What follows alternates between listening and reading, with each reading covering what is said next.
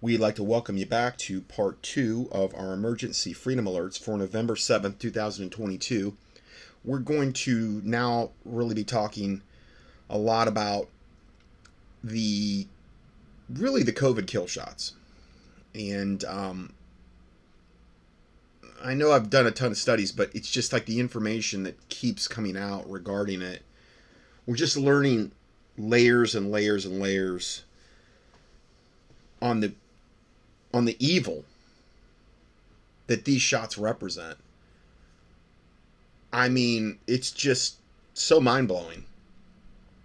The I the title of this is the SynBio Borgification. Borg, the Borg was on like I don't know. I think the second derivation of Star Trek, where it was one of the enemies they faced, the Borg, and it was like this alien life form that was um, I think it was part like it was like a cyborg. It was part biological and part machine. And their whole goal was to assimilate other um, life forms, other civilizations, so that they could be act in a parasitical way and um, um, essentially feed off and benefit from the assimilation of other life forms. And so this is called the sin the synbio or borgification infiltration of the human race. It's way beyond infertility and depopulation. Humans are hosting a nanoscale computational platform.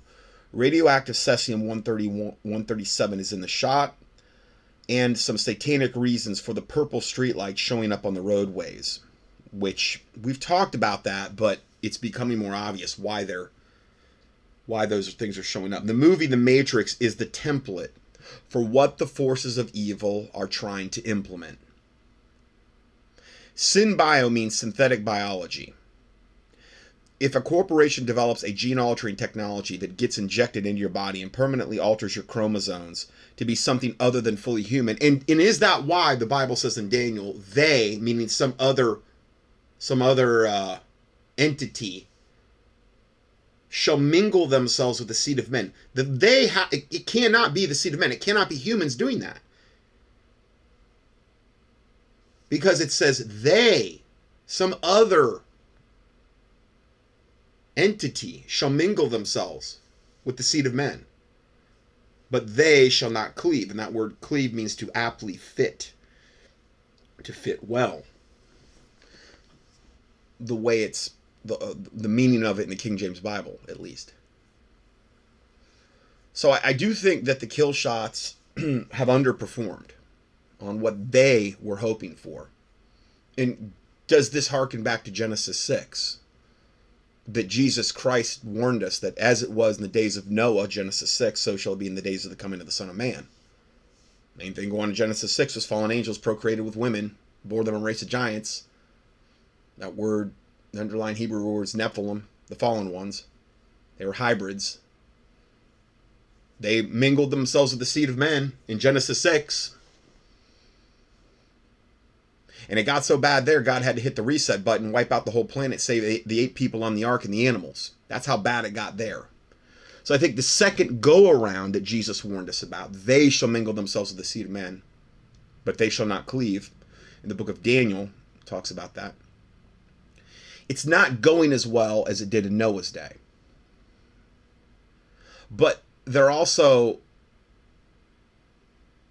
their methods and means of defiling humanity is far, far more advanced and greater and than anything I think that was ever hoped for in Noah's day. They didn't they didn't have to worry about Noah's day. It was all on the open, essentially. It was just imposing their will. In the environment that we're in now, the devils had to be more um, more subtle. So I'll just read that last line again. SynBio means synthetic biology. If a corporation develops a gene altering technology that gets injected into your body and permanently alters your chromosomes to be something other than fully human, they have turned you into a part synthetic organism. which is also a cyborg. You're part machine, part human. Um, we've warned a lot about that. Under existing U.S. law and court precedent, that corporation may have an intellectual property claim on your physical body. Yeah, because their patented product is inside you and they claim ownership to that patented product. You agreed in one way, shape, or form or another. Now, I understand children and those that it was forced on, that's. But I'm talking about the, the people that rolled up their sleeves and were proud to get their kill shots. And even the ones that weren't.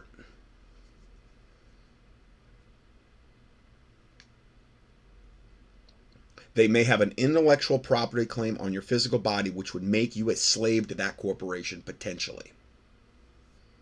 A legal war is being fought right now to determine whether the messenger RNA injections, these COVID kill shots, that alter human chromosomes, totally alters your DNA, confer intellectual property ownership rights of the organism to the corporation that invented the injection.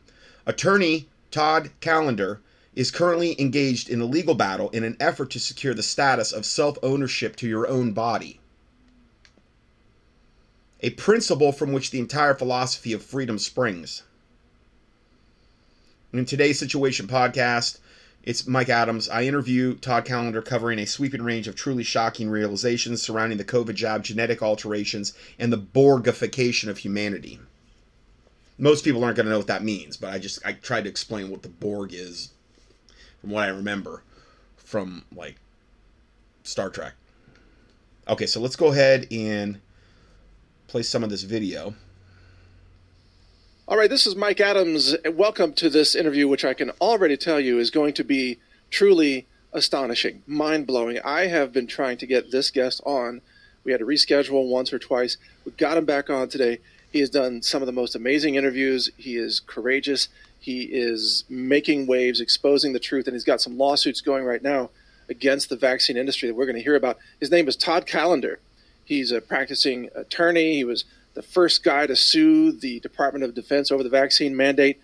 We're going to talk about transhumanism, vaccine activation, binary weapons, the whole thing, a corporate ownership of your genetic code, all of this. Mr. Callender, it's an honor to have you on. I'm a huge fan of the work that you're doing. Thank you for joining me today. Yeah, the honor is really mine, and thank you for the Hercule- Herculean efforts to make it happen, Mike. Thank you. Well, we we are all doing our part, but you're doing yeah. more than most, and uh, I, would like to start with your lawsuit. That's that's right on the table right now. You've got a, a, a 10th Circuit Court hearing coming up. So tell us about that, and also how people can uh, pay attention to this or support your efforts to, to see justice served when it comes to these vaccines. Yeah, beautiful. Thank you for the opportunity.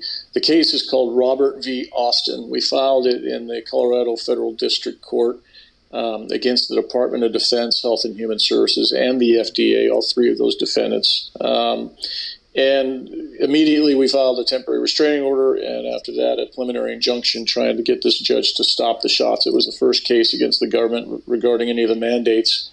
Um, and after that, a lot of other really good people started you know, filing suit as well. Ours got derailed right after my friend Tom Renz um, had taken some of our joint clients, military clients, including Dr. Long and Chambers and uh, Sigoloff, Mark Bashaw. They were whistleblowers in the military, and they had accessed independently and provided the epidemiological uh, evidence called DMED to us. Um, so Tom and them went and saw Senator Johnson. The next day, our case got dismissed the DoD did not want that to come in, and that being an 1,100% um, all-cause morbidity mortality increase in, um, in, in the numbers for the military in 2021 over 2020.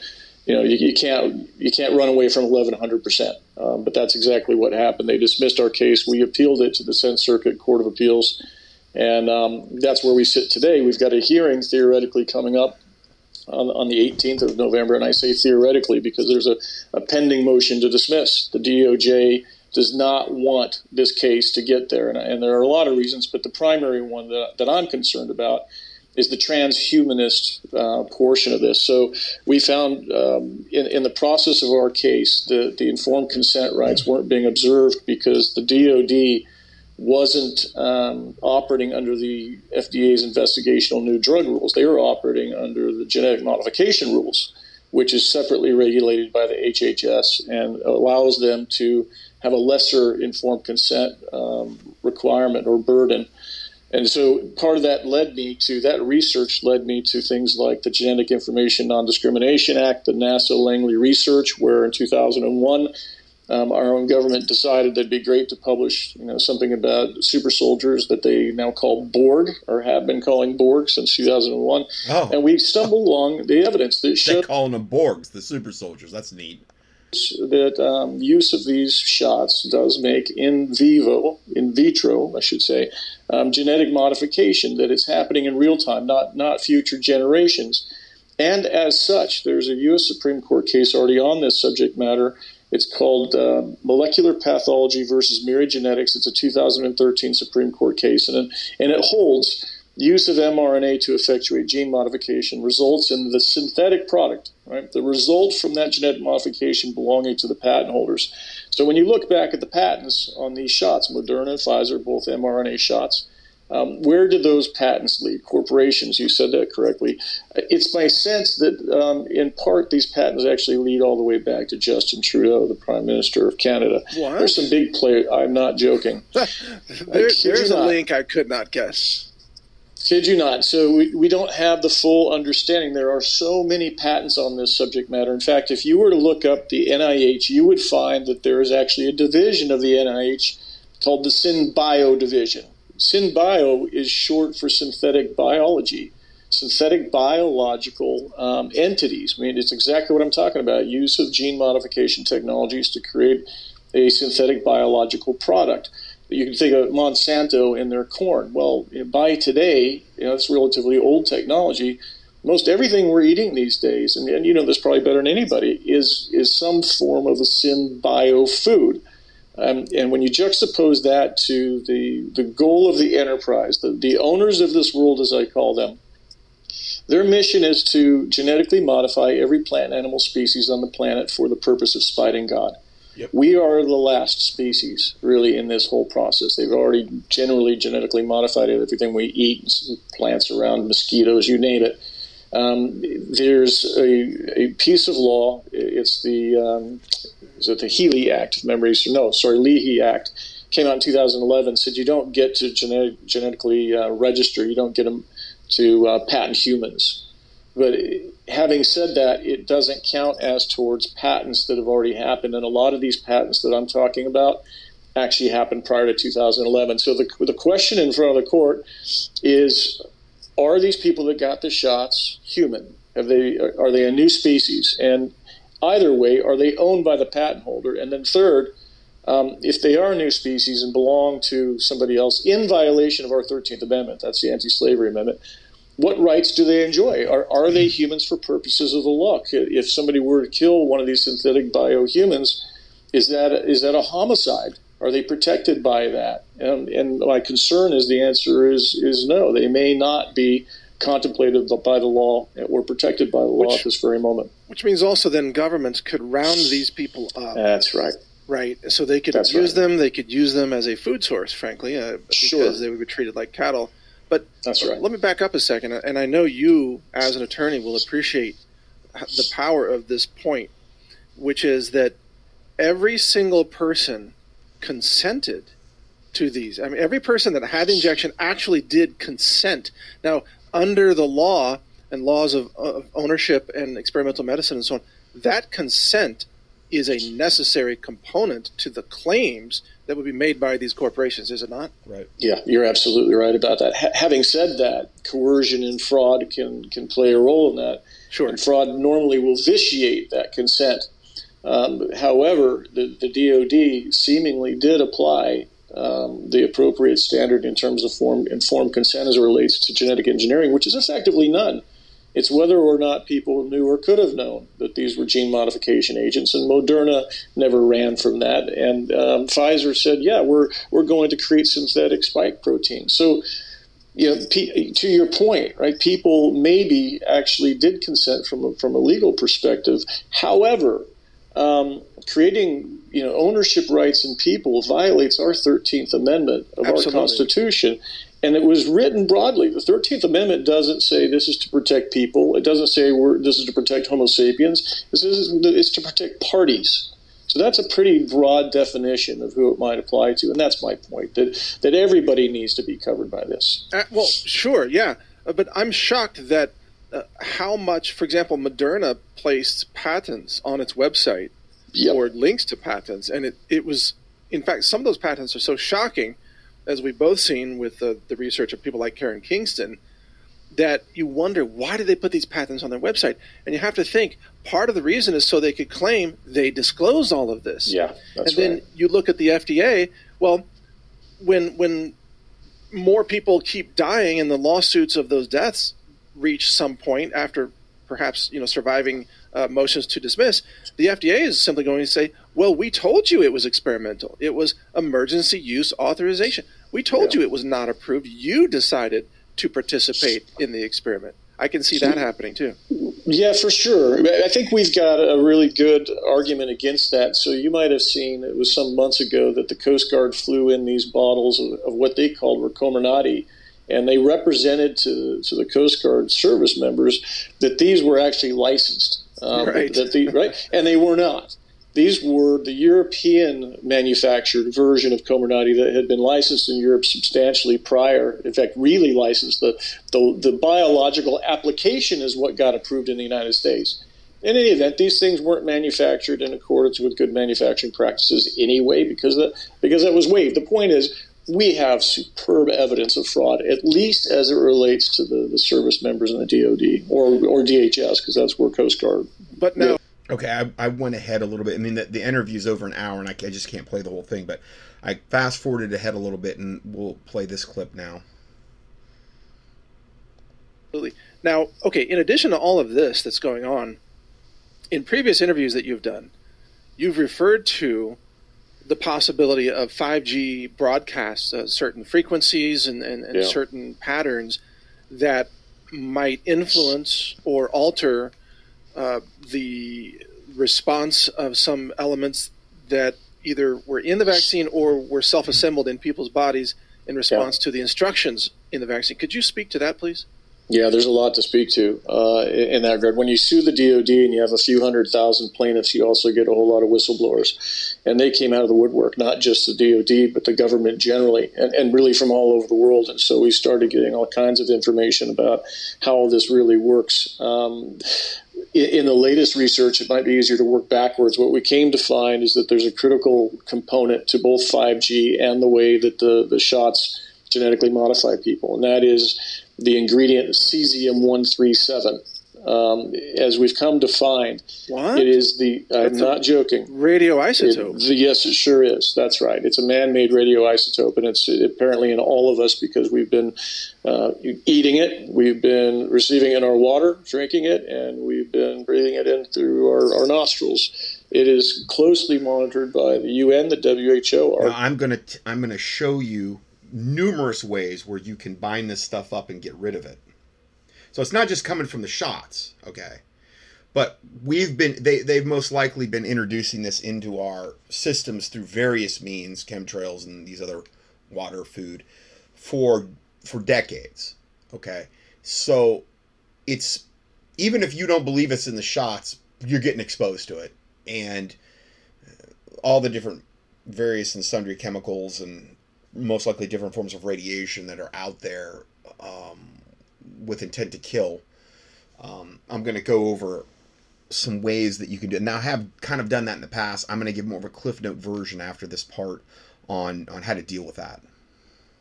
And the um, National uh, Radiological Commission, I think that's what it's called. In any event, the NRC, who, who follows you know radiation exposure, and throughout this whole thing since 1957, actually, they've been monitoring cesium-137 levels. What we came to find is that when DARPA created the hydrogel, that's the key ingredient that has luciferase in it. In the Moderna shots, it's called SM102. Look it up. It's highly toxic.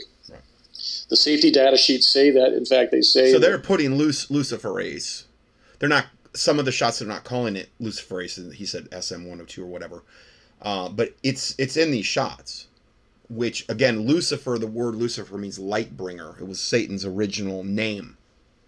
And this is why there's this um, uh, component to it that is actually, and I, I won't be able to get to it today, but there's a lot more to speak on with this whole luciferase component of the shots and, and on ways that they can know if you've gotten the shots uh, via the luciferase, whereas you won't be able to use some kind of faked vaccine passport because they're going to be able to, and they're already doing this, it turns out. They're already scanning people in different parts, different airports, mostly overseas, to find out if they've actually taken the shot because you can't fake that. You, you can't fake it with a vaccine passport. There's actual physiological things that they will pick up on thermal imaging that will show them that.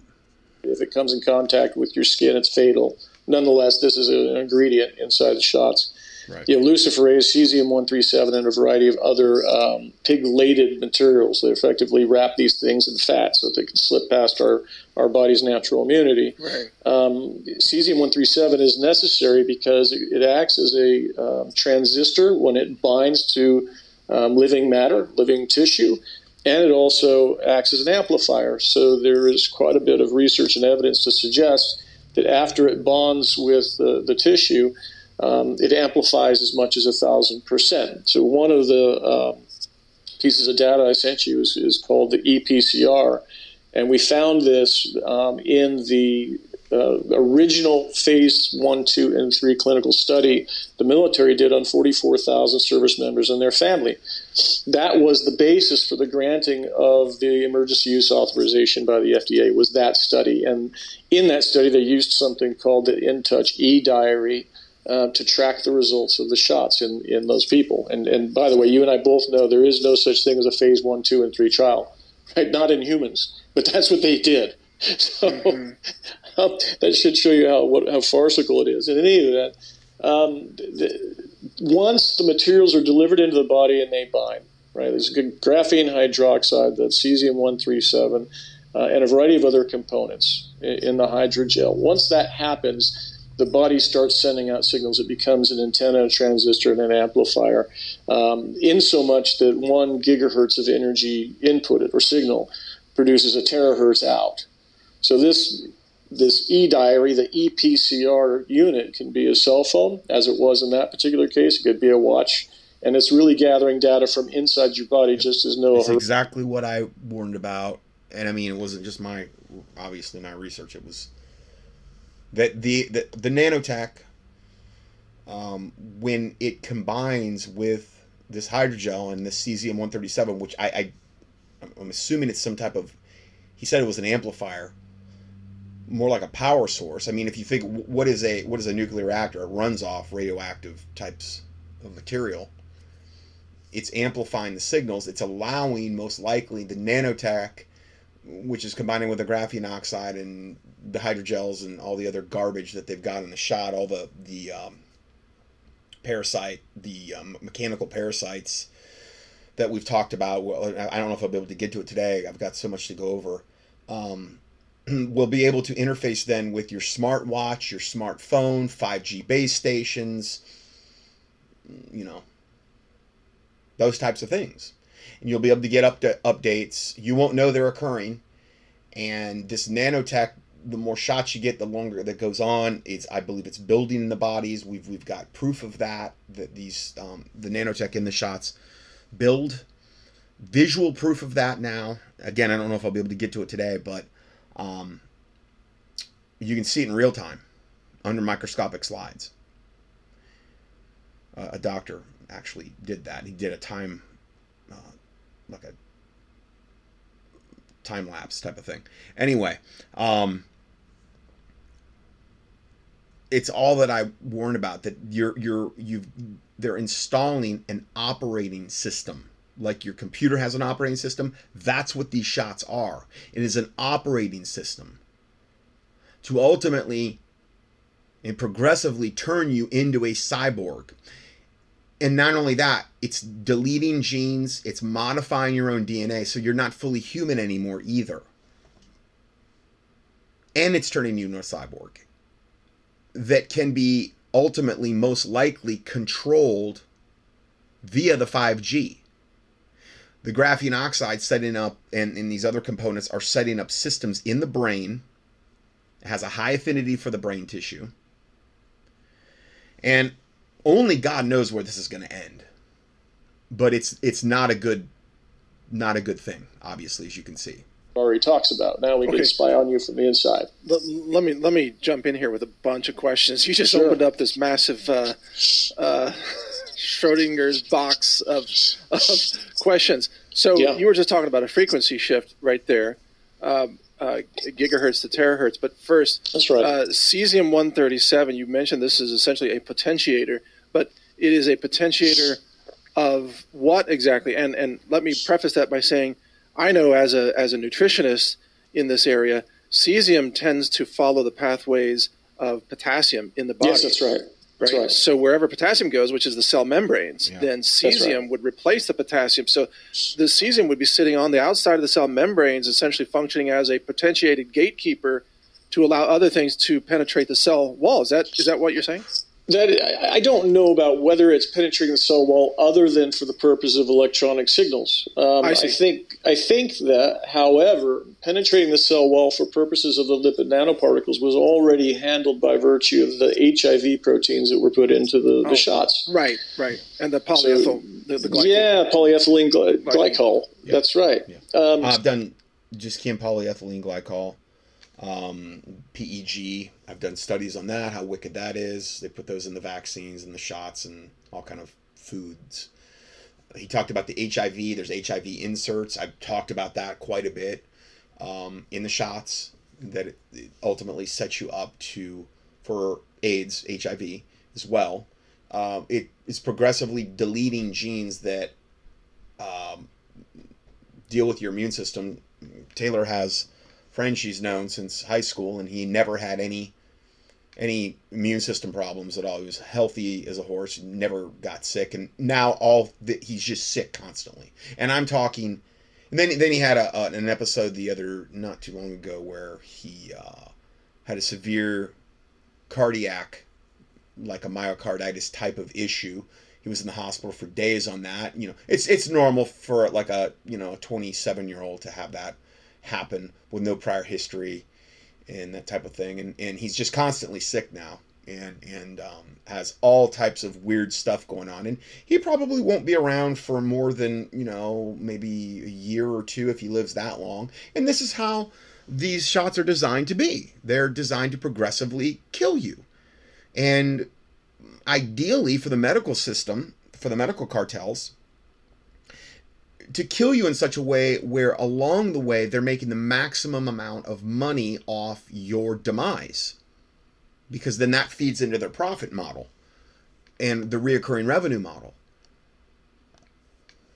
One way or another, the answer is they were able to slip the lipid nanoparticles into people's cells and reprogram them, uh, reprogram them either use adenovirus vectors or mRNA either way, that, that reprogramming, that genetic alteration did happen, and we know that. It, we have evidence of it. For, for example, in the six month post marketing study that, that, Pfizer was forced to release, right, that came out of a FOIA action.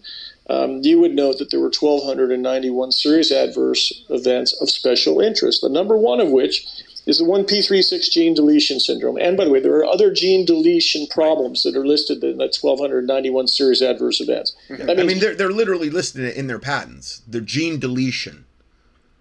You know, I don't think people were given fully informed consent of genes that were going to be deleted out of their body so that they're not maybe fully human or that it's deleting genes relating to your immune system so you're progressively going to get weaker and weaker and weaker and have to go to the hospital more and more and more until you're just dead.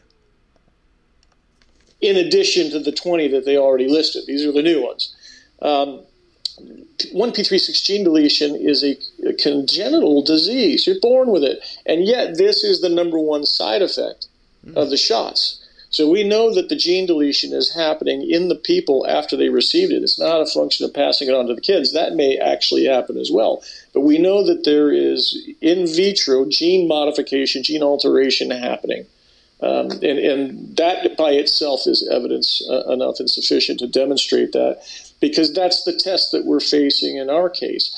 Can we prove that mRNA resulted in gene modification? And the answer is yeah, we can prove that. Now the question is whether the synthetic product belongs to somebody else and is right. it a new species? now, uh, uh, another I mean, it's not too satanically criminal.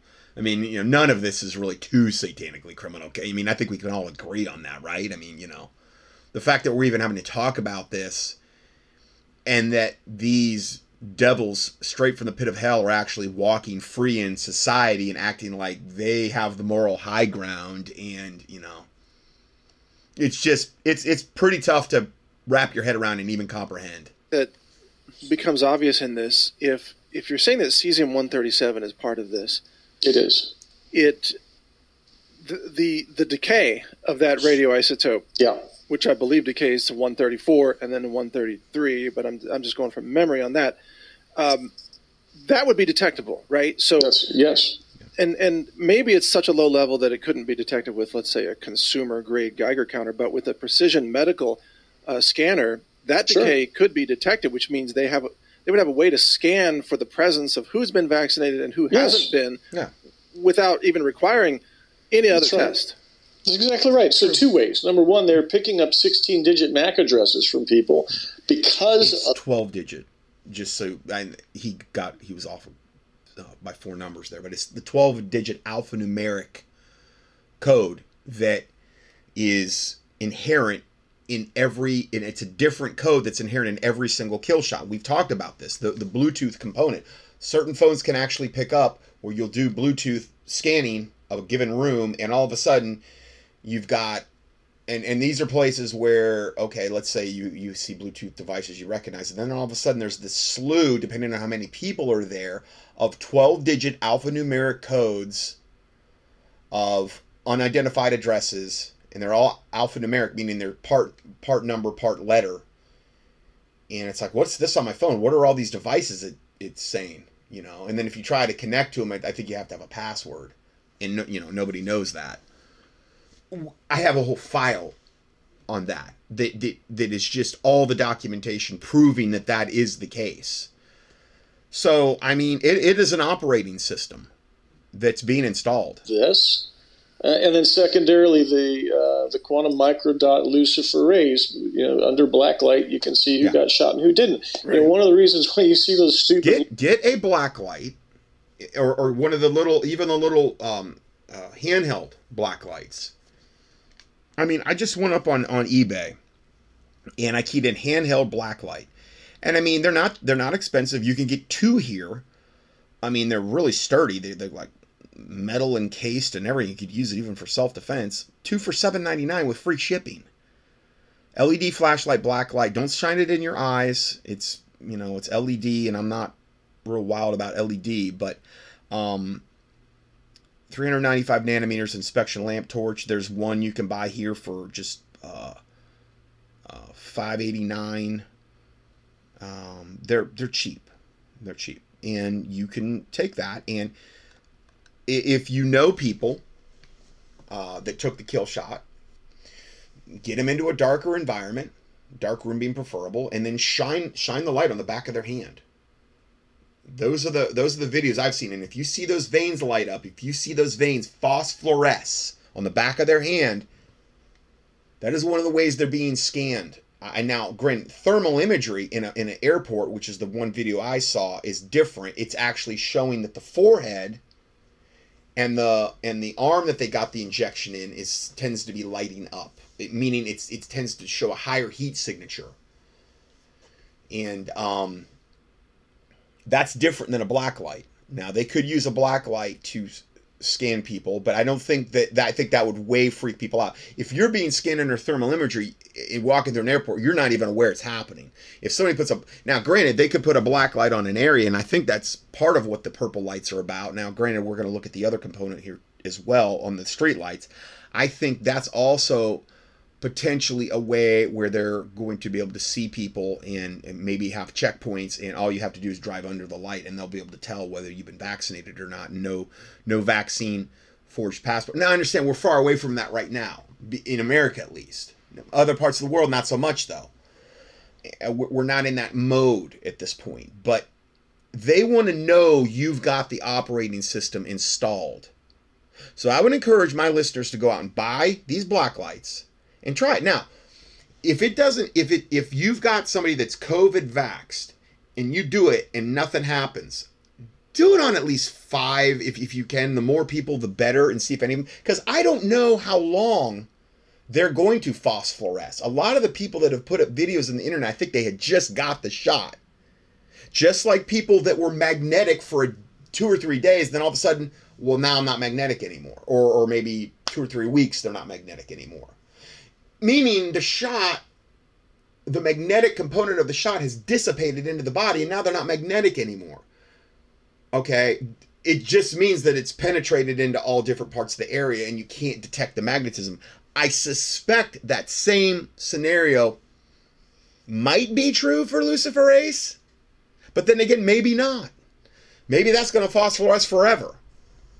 And it also may, might depend on how many shots you got and if you did any detox. Because what if you're doing a ton of NAC, the, the N-acetylcysteine, which is like the main, or in fulvic acid, and, and those types of things to really detox the stuff out of you. Does that have a bearing. There's a, in other words, there's a lot of things that can be affected. But I would like to get feedback from my listeners because um, I want to see more on this. And to me, this seems so easy to do. All you've got to do is spend, you know, six bucks to get one of these black lights or eight bucks to get two really high quality ones and test some family members if they let you. I mean, it's no big deal. I mean, I'm, I bet you they'd want to maybe know, maybe, maybe not don't don't like try to coerce anybody, but if somebody's willing to do it, you know, and and then if, if it doesn't show back positive, that doesn't, you know, like I said, there's there's variables, there's factors here at play. So I don't know what you're to find. All I can say is I've seen enough compelling evidence for, for me to think that, that this luciferase component is going to be one of the ways they identify the people that have taken the shot and the ones that have not taken the shot. All right, let's go back to the video here lights, the you know the blue ones that are supposed to be street lights. There are multiple reasons for them. Number one of which is exposure of those lights to. Um, okay, now we're talking about those. It's not blue. It's like those really dark purple lights you've seen pop up in the streets. Yeah, you've seen those. Um, what is that about? Well, I've heard it's that when they have checkpoints and those purple lights are random, those are places that cops can go and all you have to do is basically drive by the cops and they'll be able to tell whether you've had the and you know the kill shot or not. Now he's going to get into a different component of that of those street lights um, where that may be a factor. So streetlights.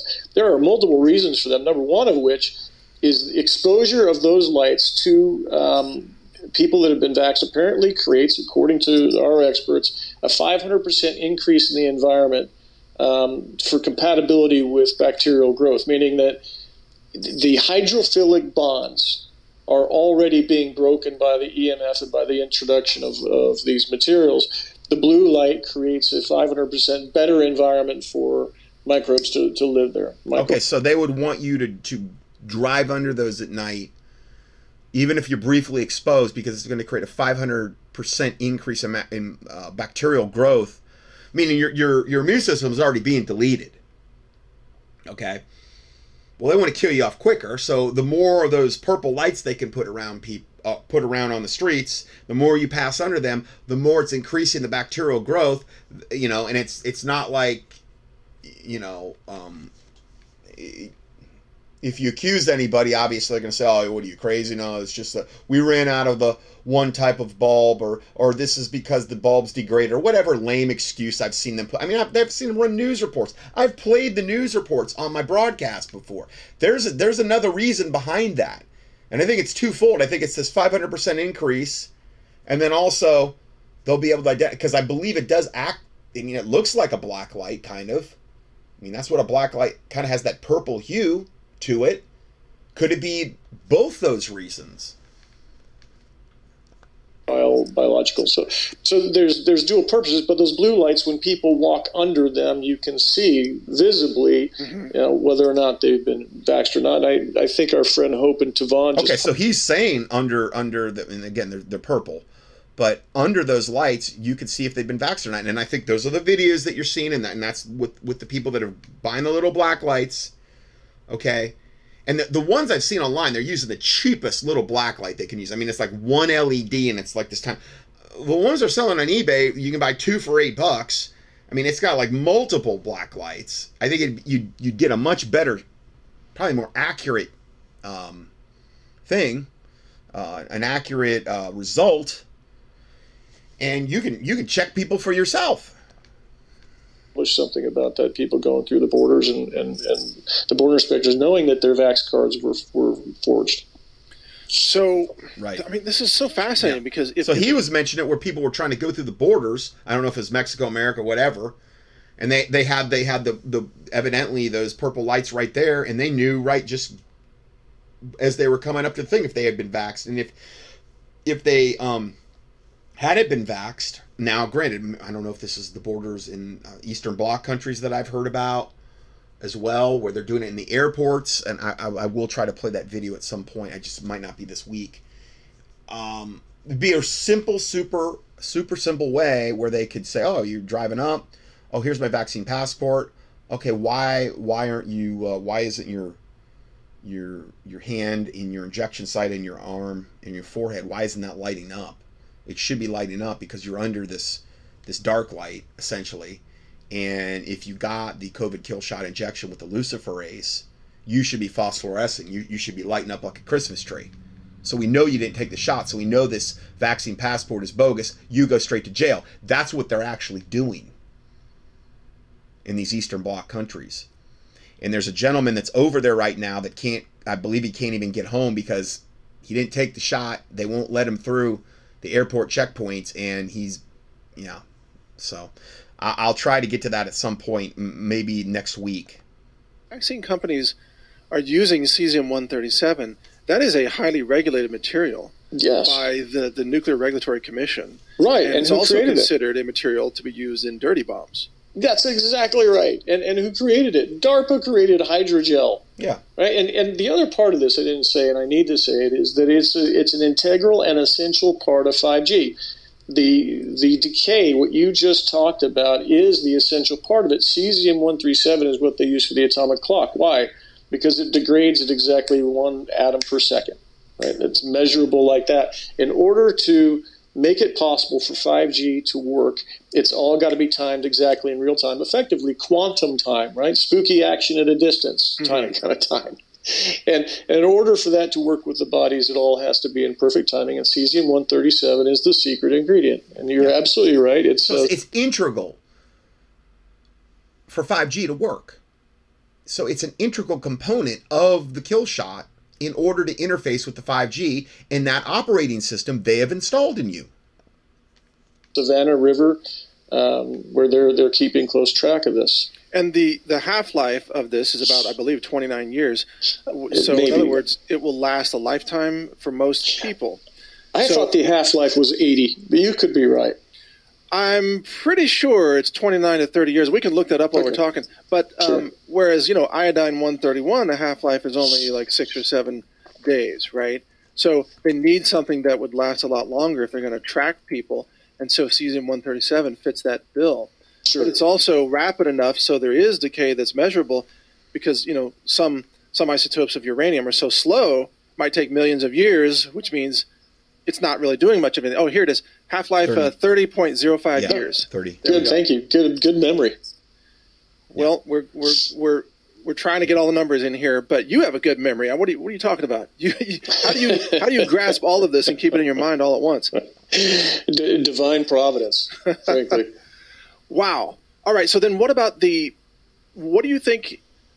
Well, so many questions about the the broadcast that could influence whatever tech yeah. this is. Yeah. You believe they're waiting for a specific day to do that? I think uh, we've seen it.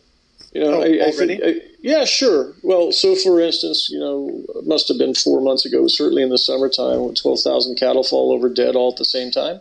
How does that happen? True. right? Secondarily, and by the way, all those cows were vaxxed, so I come to understand, or at least given the hydrogel.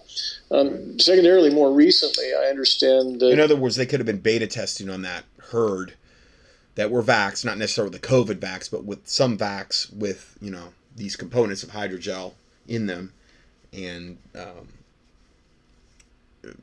that was a beta test.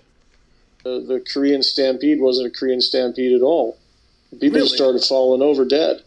Yeah, exactly. And I don't think it's it's really hard to find that out. There, we're sitting here watching people, even back to Wuhan, right? Um, funny enough, 2019 on this very day, um, Wuhan turned on 10,000 5G transmitters. It was the first 5G city in the world, the first smart right. city and people started falling over dead. We yep. saw the videos. Policeman standing on the corner and he falls over dead for no apparent reason. There are, are different reasons for that. Number one, we do know that 5G at the 60 gigahertz signal has oxygen absorption yes. properties. It actually can split the oxygen molecule from the nitrogen molecule and make it mm-hmm. impossible to uptake it. Right. So you could literally asphyxiate people remotely. That so if you've noticed that, wow, I just don't have the wind I used to have. I, am having a hard time, harder time catching my breath look no further than 5G because it acts specifically on the oxygen molecule. And if you've been in an area where they're progressively turning on more and more and more 5G, that might be the very reason why all of a sudden, wow, my cardio is not what it used to be. It, it, even though I'm doing cardio, it seems like I can do less and less and less. Well, that could be you don't you may not have to look any further than that. We do know. We know that the 18 gigahertz signal will swell the lipid nanoparticles to a point where the, they'll release their contents. It's almost like a remote bomb and payloads. Right. And then we know there are other, you know, um, frequencies from one gigahertz to 300 gigahertz that do different things. The active denial system the military uses, I guess, somewhere up by 96, 97 uh, gigahertz. So we've known for, since 76, at least publicly, the military has been working on different frequencies from a half hertz all the way up to terahertz and all what those different frequencies do. They've been experimenting. All of a sudden, you know, you see 5G towers and cell, t- cell towers everywhere. Why is it that when everybody was locked down, the telecommunications people putting 5G in all the public schools were essential workers? Right? Why? Mm-hmm. This is a weapon system. Yes, exactly. They've installed phased array. And thank you, President Trump, for doing your level best to get the maximum amount of 5G. And you bragged about it. He bragged about the 5G and all the, the jobs it was bringing and all that other garbage and all the stuff they did when we initially went into lockdown over the COVID scamdemic thing. When all those those white un, un, un um, unmarked vans were pulling into the back of schools and installing these big gigantic 5G arrays for the kiddies so that when they came back to school they would have a nice little kill grid set up. Then you you interface that with the COVID kill shot that you know they want to try to force the kids to get as well, and then how that all works together. Um, and and by the way, in Wuhan, right after they, they turned on the antennas and everybody started getting sick or dying, there 21 million Chinese gave up their 5G subscriptions or devices. 21 million of them. They figured it out. But here we are, uh, you know, rushing into 5G. There are no safety standards for this, and if you talk to the FCC about it, they don't want to hear you. You know, Europe has got some standards, but the U.S. doesn't effectively have any other than what appear in OSHA, and that's to protect the workers from not being too close to a radiological source. Beyond that, I've warned about the 5G smartphones to not have them if you can, if at all possible, and if that to shield them when you're not using them. You know, like a one of those ID stronghold things or those those wall those blocking wallets because I mean it's so bad for your health. You and I have no protection. Yeah, you just mentioned too the phase array, um, excuse me, phase array antennas that are part yeah. of this. So that technology, the phase array antennas, this allows them two options. They can specifically target one individual by tracking yep. their 5G phone, or they can also do area effect broadcasts that hit everybody in a certain arc maybe a you know 45 degree arc or 90 degree arc. But those the thing about those phase array antennas is they can also simultaneously maintain hundreds of specific targeted attacks at yeah. different individuals at the same time without yeah. having to physically move anything around. That's I mean that is exotic technology right there and and for weapon system it's perfect for them. I think it's worse. My understanding, again, going back to learned experts, which I am not, we have people who are, tell me that uh, three places to the left of the decimal in terms of our, our genetic description when it's digitized. Three number places to the, to the, sorry to the right of, of the decimal point, they can track everybody's individual genome. That, that it is possible through the PCR test that they gathered um, everybody's genetic information, digitized it, and they could actually target. One of the goals of those PCR bogus tests, which you know gave you all the false positive rates, not only was it to implant hydrogel and nanotech in your body, um, but it was also to gather. It was DNA gathering. They were they were for their for their global databases. That's big big reason they they um, the PCR tests were instituted as well people individually or as groups, a, a haplotype, for example. Um, so not just taking out areas, taking out groups of people or taking out individuals. So then, and I know you're aware of this, but to our audience, remember the swabbing. And the swabbing yeah. of everybody was sent to Chinese laboratories yes, it was. for genetic analysis. So how does that link into all of this, Mr. Callender?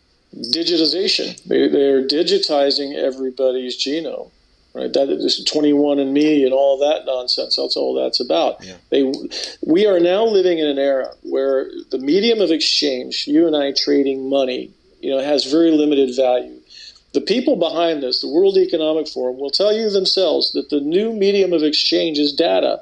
And the more data they got, the better it is. Uh, and so, one of the reasons they want to have the the genetic uh, understanding inside of our bodies, which is what this is all about, is because they want the data, they want the control, and they want to actually tie this. You can see there's a there's a patent on this by Gates into um, what is effectively really the matrix of turning people into a battery slash power source, yep.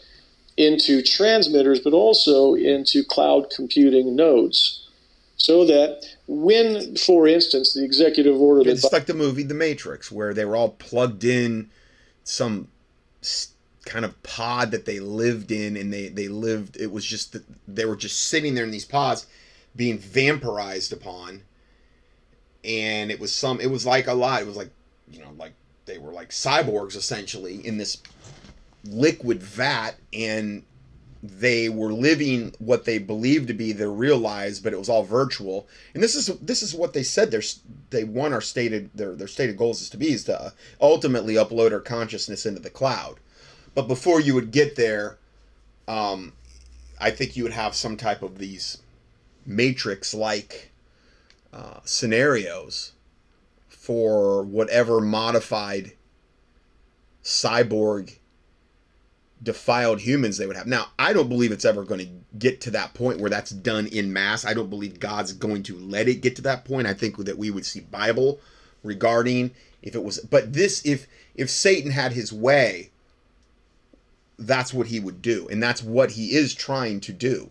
You know, and not to say maybe that maybe that is occurring in underground bases and things of this nature for a certain who knows, I don't know, but this is what they would like to do and came out with, I don't know, a month or so ago on digitized uh, currency, central bank digital currency, will be fully programmable down to the cellular level. So, for instance, you go on a, on a hike and you expend so much CO2 because it was uh, you know, a rigorous hike, they would be able to track that and be able to assign a value to that such that it would be a medium of exchange that would have an effect on your carbon credits, your value expressed in terms of carbon credits for a medium of exchange. So your universal basic income will be affected by your activities. You'll get paid for the cloud computing that you're doing in the middle of the night when you're sleeping, for instance. That's all envisioned by patents. So, folks, this is no joke. Total so, insanity. First, they they do want a genetic ID fingerprint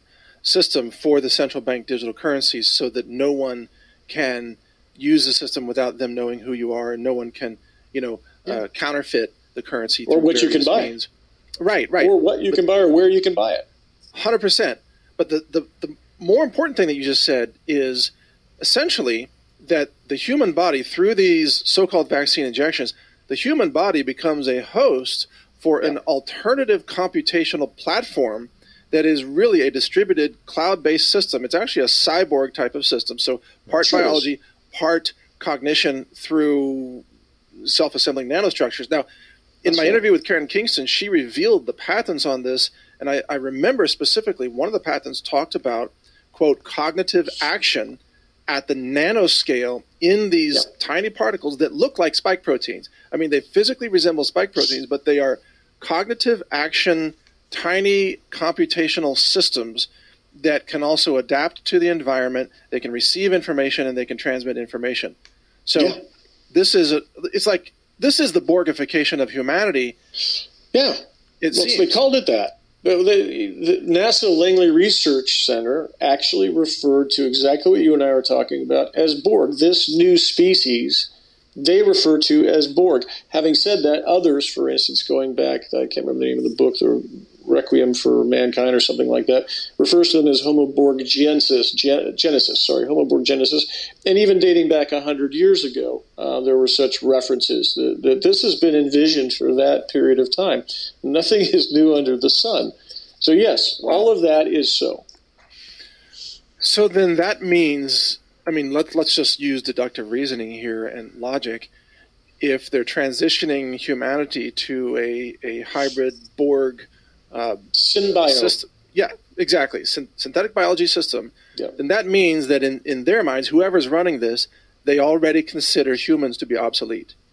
Yes, that's right. And, and I think they're telling us that, right? When you hear uh, Klaus Schwab and his, his buddy Noah Harari, they, they actually say that. They, they are saying that. What good are humans? They you know they could go play video games or whatever. And what I'm saying to you is that there is some value to the humans in, in the patents because they envision us being batteries and computing cloud computing nodes amongst right. other things. Right. So so the only value of a living human being is to provide a biological environment for the hosting of a synbio system that is serving yeah. the needs of the globalists by carrying out distributed. And it's also parasitical. There's also a parasitical component, as we will see from Karen Kingston's research, but I won't be able to most likely get to that today. But yeah, it's that's also a component. Computational, uh, you know, blockchain checks or whatever. Yeah. I mean, that's it. Like it's the matrix.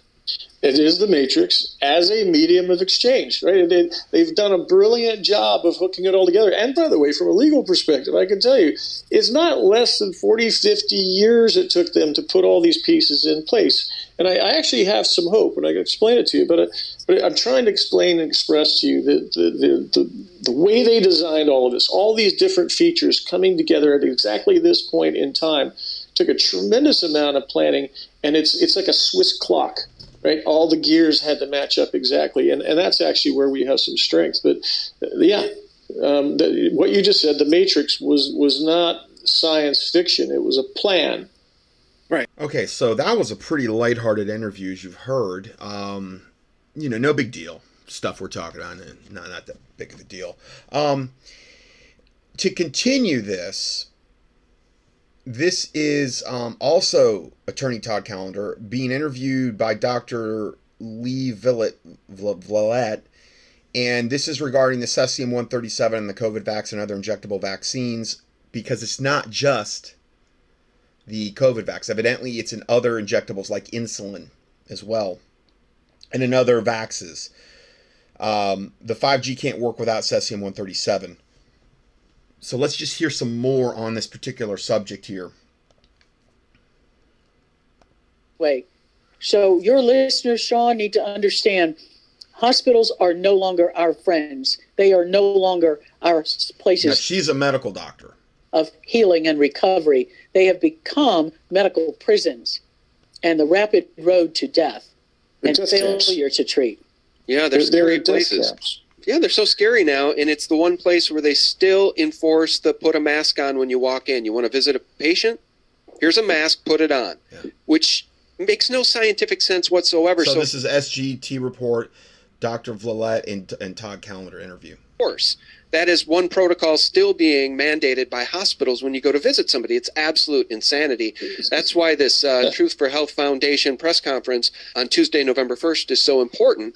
It's called Stop white coat killers. Stop white coat killers. I mean, how did we get to this point in Western civilization where white coats, people who have sworn their lives to help people stay healthy, to never do harm, they're suddenly in the yeah. business of killing people? It's just madness, Doc. Right. Yeah. Well, look at my caduceus on my lapel.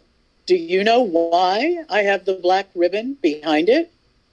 because I am mourning the death of the oath of Hippocrates and the oath to the patient that my profession has always honored. Dr. Vliet, you should be mourning the fact that you're wearing a caduceus to begin with, which is an absolute total satanic occult symbol with the snakes intertwined around the pole. Okay, I've done just key in caduceus in in the keyword search box at contendingfortruth.com.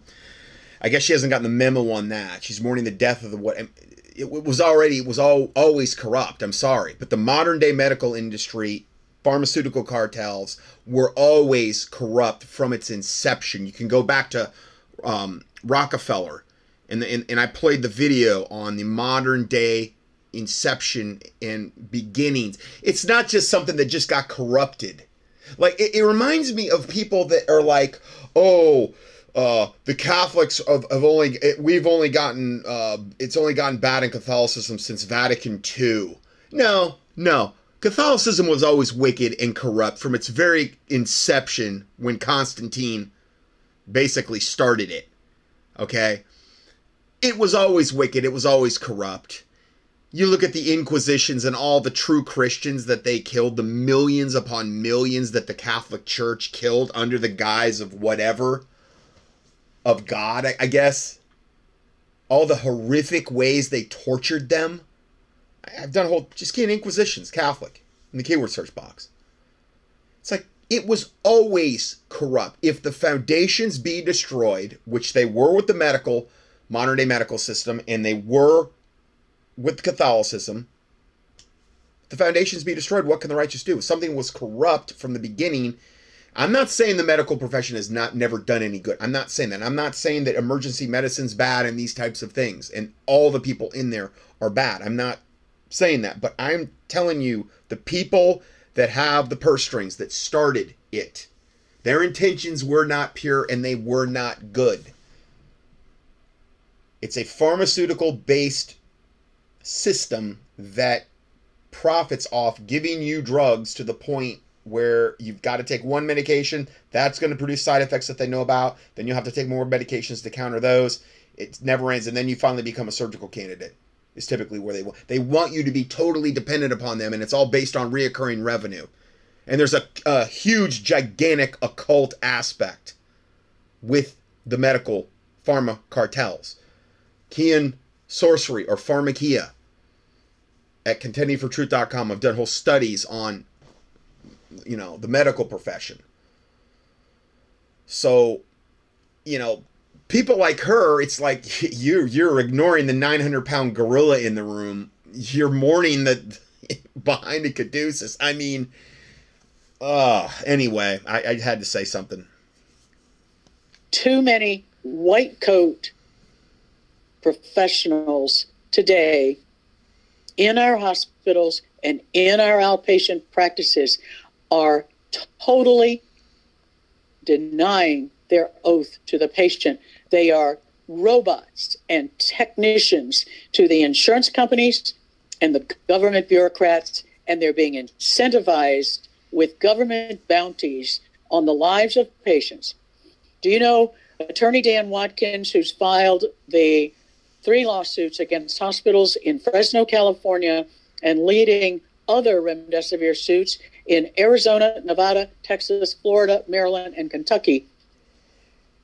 They have found that in California, hospitals are paid over $500,000 per COVID patient to follow the COVID death protocol. Wow. This is half a, a million per patient to follow the COVID death protocol.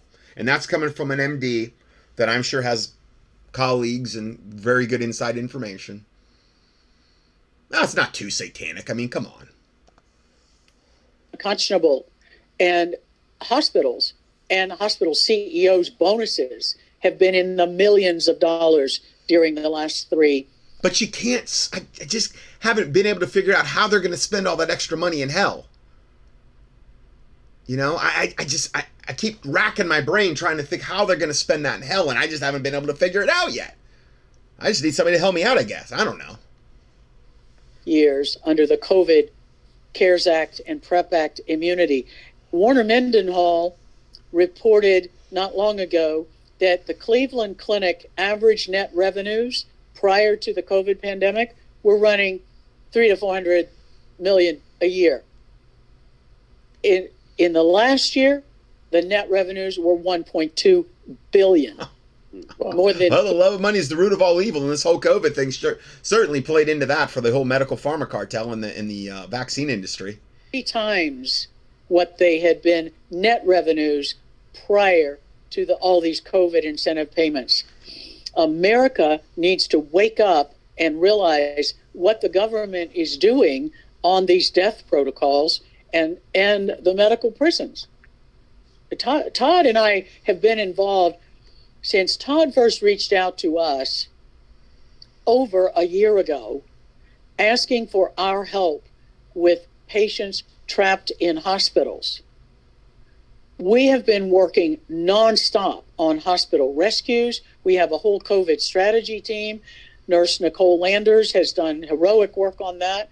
We have been involved in many hospital rescues in hospitals across the country. Some were successful, most were not because the hospitals totally denied all patient rights. They denied access to advocates, they denied access to even attorneys. We have an attorney speaker at our press conference who lost her mother in law. She was on site in the hospital. And as an attorney, was not able to save her mother in law from this death protocol. That's how bad it's become. And you're doing a huge service to help our listeners understand the enormity of what we're up against. Well, we're the three amigos. The three amigos. We've got to get the truth out, Right. Todd. I love it. It's true. And what I wanted to impart, there was a couple things, that, and one of them that, that Dr. Vliet just hit on. But we've really got to embrace. We got to understand this is one of many vectors of death that is being pursued against humanity. We're in the middle of a genocide, whether it's a genocide by the shots or the, or the death camps we call hospitals or a nuclear exchange is, is almost immaterial. We're under attack as a species. And, and part of that is to genetically modify us, which is what I'm, I'm actually arguing over in the 10th Circuit Court of Appeals. That genetic modification, by the way, is dependent on hydrogel. This is something created by DARPA. And in hydrogel, in the last week, we've come to find the most secret and key ingredient in it is cesium 137. And I wanted to get uh, with Dr. Vliet about it. I think she's just become aware of this. That you know, this is a, a radioactive material and it's in the hydrogel that is also now being included in um, insulin. So they're putting it in all injectables, whether that's your tetanus shot or insulin. They So are. it, this is a reason you may say, "Well, this is redundant." We just ta- heard about, yeah, but he didn't get into the other in the other video how it's in insulin and it's in other injectables and it's in other vaccines. This is something that, as a watchman, I need to give my listeners a heads up about this type of stuff. they're uploading into people the operating system. That's what that's what this Yeah, whole COVID thing was about. Was how to install the hydrogel, how to install the lipid nanoparticles, and and I really wanted to understand from Dr. Vliet. I don't know if she's gotten there yet. How do we remove cesium one three seven from our bodies? I'd heard that charc, uh, Oh, I'm going to tell you multiple ways you can do it. charcoal does it, but you must have. He said he heard activated charcoal. That's that is one way. Better knowledge than I do. I, I'm going to have to do some research on that, Todd, and in getting ready. She wouldn't know anything. They're, medically, they're not taught that. They're not taught those types of preventative types of things. Typically, they're just they're just not unless they're really savvy and on the ball and have pursued the um, clinical nutritional aspect on the side. If you're the average medical doctor gets anywhere from zero to three hours of any kind of, and I'm talking the most rudimentary nutritional training in their whole careers. They're, they're not taught this stuff. it's it's not in the in the interest of the business model whereby which they're going to go and represent the medical pharma cartels. It's not in that best interest. So they really like to keep them in the dark about a lot of that stuff. for our press conference. I haven't had time to actually dig into it, but I I know that you have a team working on it, and together we're going to figure out options to teach It's people. super simple, guys. I'll I'll go over them. It's not. It's super simple, it's, and it's well known. It's if you do the research, it's well. It's actually information that I've covered in previous teachings, specifically regarding cesium 137. How to fix them? How do people fix themselves? I should say. Sorry, Sean. No, I think you're breaking some news here. I hadn't heard that either, Todd. So you're saying that Yeah. you believe there's cesium 137 in the hydrogels? Yes, that's right.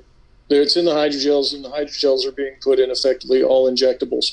So what we've also come to find is that 5G can't work without cesium 137.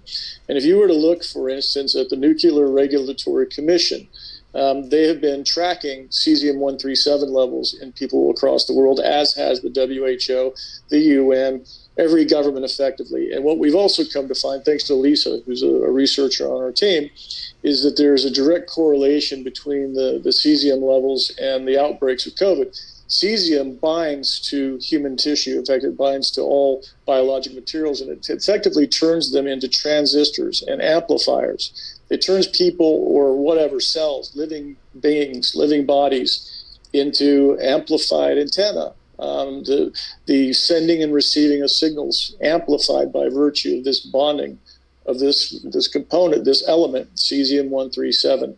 So that's what we found is the link between 5G and the installation of the hardware, as Moderna put it. My God. Hmm. All right. So And it's everywhere. Yeah, and uh, so we have so much blood money going to these hospitals, and nobody knows what's really in these vaccines. Okay, cesium 137. We have Karen Kingston saying that those parasites that have been discovered in the vaccines are nanotechnology, biosynthetic life forms. That's right. So it's no wonder people are dropping dead. I'll do a screen share and uh, look.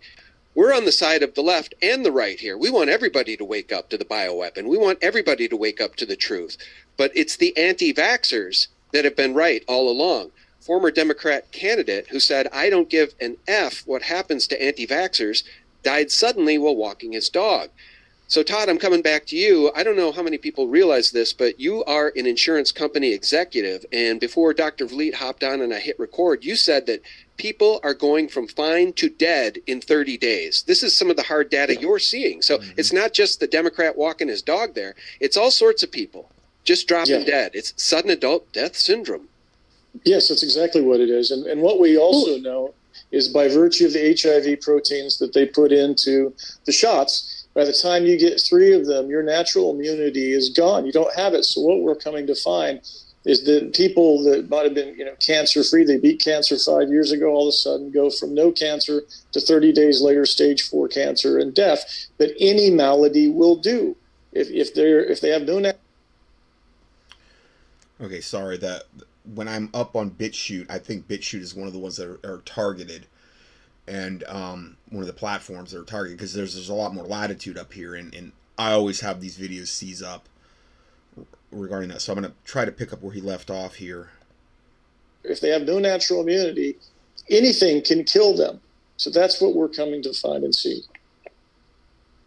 And the thing is, Sean, we have to stop using the language the left is using to cover up the damage. We've never had a sudden adult death syndrome before. In fact, SADS referred to seasonal affective disorder, which was something relatively straightforward to treat with light therapy. Right. And so they co opted Well, That- light therapy and vitamin D3 because you really need to have at least vitamin D3, which is what you're not getting. I mean, I understand you could say light therapy, the the, the light boxes and things of this nature. That's not going to give you the proper amount of D3 production. The light therapy is gonna gonna really help the photo um, receptors in the back of the eyes and these types of things. And, and yes, there's a definitely good. It's it's awesome. I would do, I would treat SADS though with vitamin D3 because the only way you're going to secrete enough D3 is actually through uh, sunlight exposure, apart from actually supplementing with it. Okay. So I, I carry like a D3 that's in a food base, an enzymatic food base, so it's it's a lot more highly assimilated, and um, I, I think that's really the way that that you want to go about getting it. And it also has vitamin K1 and K2, which is also essential for uh, vitamin D3 activation.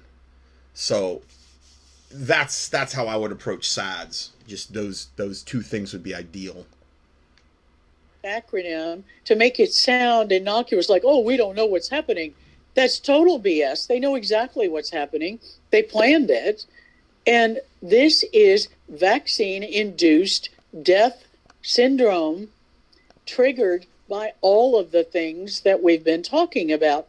And for those who would like pharmaceutical career insider reports on the enormity of the lack of safety and the danger of these COVID shots, listen to our whistleblower report where we interviewed the career pharma insiders who have courageously come forward and are exposing all of this information. Alexandra Latypova, who's writing for trialsitenews.com, and Hedley Rees from the UK, who publishes his research and his documentation on Substack. And we they are on our team for the vaccine report exposing the damage and the dangers. Every two weeks, we have a vaccine report coming out with this team Dr. Mike Yeadon, Dr. Janci Lindsay, Hedley Rees, Alexandra Latypova, and myself as a practicing physician helping make sense of what the scientists and pharma insiders are talking about. So we work together. People have got to pay attention to what is known, and we realize that censorship is working overtime to stop the flow of the information. That's why your programs are so important. That's why the truth tellers on the Truth for Health team, Vax Choice, Five Small Stones, people have resources. You may have to dig them out, but they're there, and we're here to help you. Censorship. Boy, you didn't know the next slide I was going to show, but uh, what a great segue. Well done, Doc. You didn't even see this one coming, but uh, let me do another screen share here. So I guess thank God that uh, Elon Musk is uh, making the snowflakes cry over at Twitter. Maybe Twitter will become a place for truth once again. Oh, please spare me on that. Okay, that's uh, Elon Musk isn't going to do anything, and that, but that guy's an absolute, you know, Qbot Trump pusher that's why you won't hear me play very many videos from the SGT report. You know, it's just unbelievable this the the amount of avalanche of information regarding Trump that he has to blatantly ignore in order to keep you know his stance. But it's like so many others that are in alternative media do the same thing. I'm sorry, but it's more the norm than it than it is not, unfortunately. Um, my comment is three previous teachings I where I have covered radiation remedies uh, plus PDF documentation. I give you three different teachings, one from uh, 2012 and one from 2011. There's two parts there. Now, I'm going to give you a Cliff Note version of that with the documentation. Uh, if you want the more thorough, where I actually talk about this at greater length, I give you three different links there you can click on. Now, the first one he mentioned was activated charcoal, and it does bind and neutralize cesium 137 and other radioactive substances. Piggybacking on its powers of detoxification, activated charcoal can also reduce the effects of radiation. Through the process of, of absorption, activated charcoal attaches to radionucleotides, and it's also a, it, it just detoxes you in general. It's not like a liver gallbladder detox, though. So don't think if you're doing it, you're doing a liver gallbladder. I mean, I'm not saying it doesn't have any effect, but it's not the same as doing a dedicated liver gallbladder uh, detox. It's it's different uh, in in its action, um, but it it it will attach to radionucleotides in the same way that it attaches to other toxins. See our article 13 Natural Remedies for Radiation Exposure, which is a whole other article in and of itself, for more about and so, a lot of the remedies they're covering there, I'm covering now. Um, you can learn more about activated charcoal's ability to neutralize radiation as well as the science behind it. Now, one thing when you're doing activated charcoal, always do it on an empty stomach. Okay? So, what you can do is if you know you're going to eat a bad meal, um, let's say you're traveling or whatever, or you're just in a position where you know you're going to eat probably a meal that's not really good for you, fast food or something like that. Um, what you can do is at the start of the meal, I think the best thing to do is take some type of fiber type of um, most convenient ways of fiber fiber type tablet, something that's going to bind up the contents of what you're eating. Okay. Um, I have a couple here. One's called Colon Sweep. I think it's a tablet, and then another one is a powder. but the powder, the problem is with that is that if you're on the go, powders aren't very convenient. You have to mix it and it thickens super, super quick. It's probably the better option though. And you take that prior to the meal. That in of itself is going to bind up a lot of those toxins. It's going to bind up a lot of the bad stuff. And then during the meal, you can do activated charcoal. Now, I know I just told you to take it on an empty stomach, but if you can use it to bind to bind things that you know like you're going to be eating. Okay, so I like to do both. If I'm in that position, uh, like six activated charcoal in the middle of the meal, take fiber at the start, maybe some digestive enzymes, you know. And you're going to undo so much of the toxic load. You're going to bind up so much of the toxic load before it's ever absorbed into the bloodstream if you do that. Um, it's also going to get out of the system quicker because the fiber and the things that go on there uh, will, will tend to get it out of the body much faster.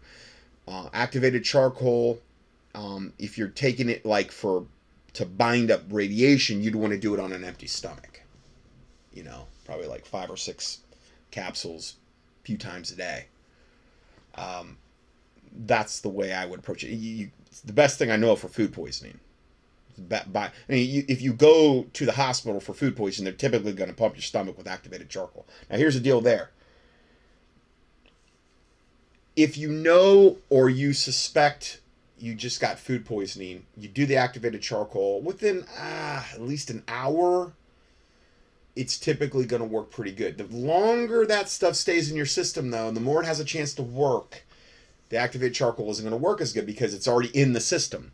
So in that case, you'd want to do activated charcoal, get a whole bunch in you, and then take choline, which is the big one you hear me talk a lot about for liver. It, it defats the liver, it breaks down gallstones naturally, and it's super good for the gallbladder and defatting the liver and emulsifying the bile and things of this nature.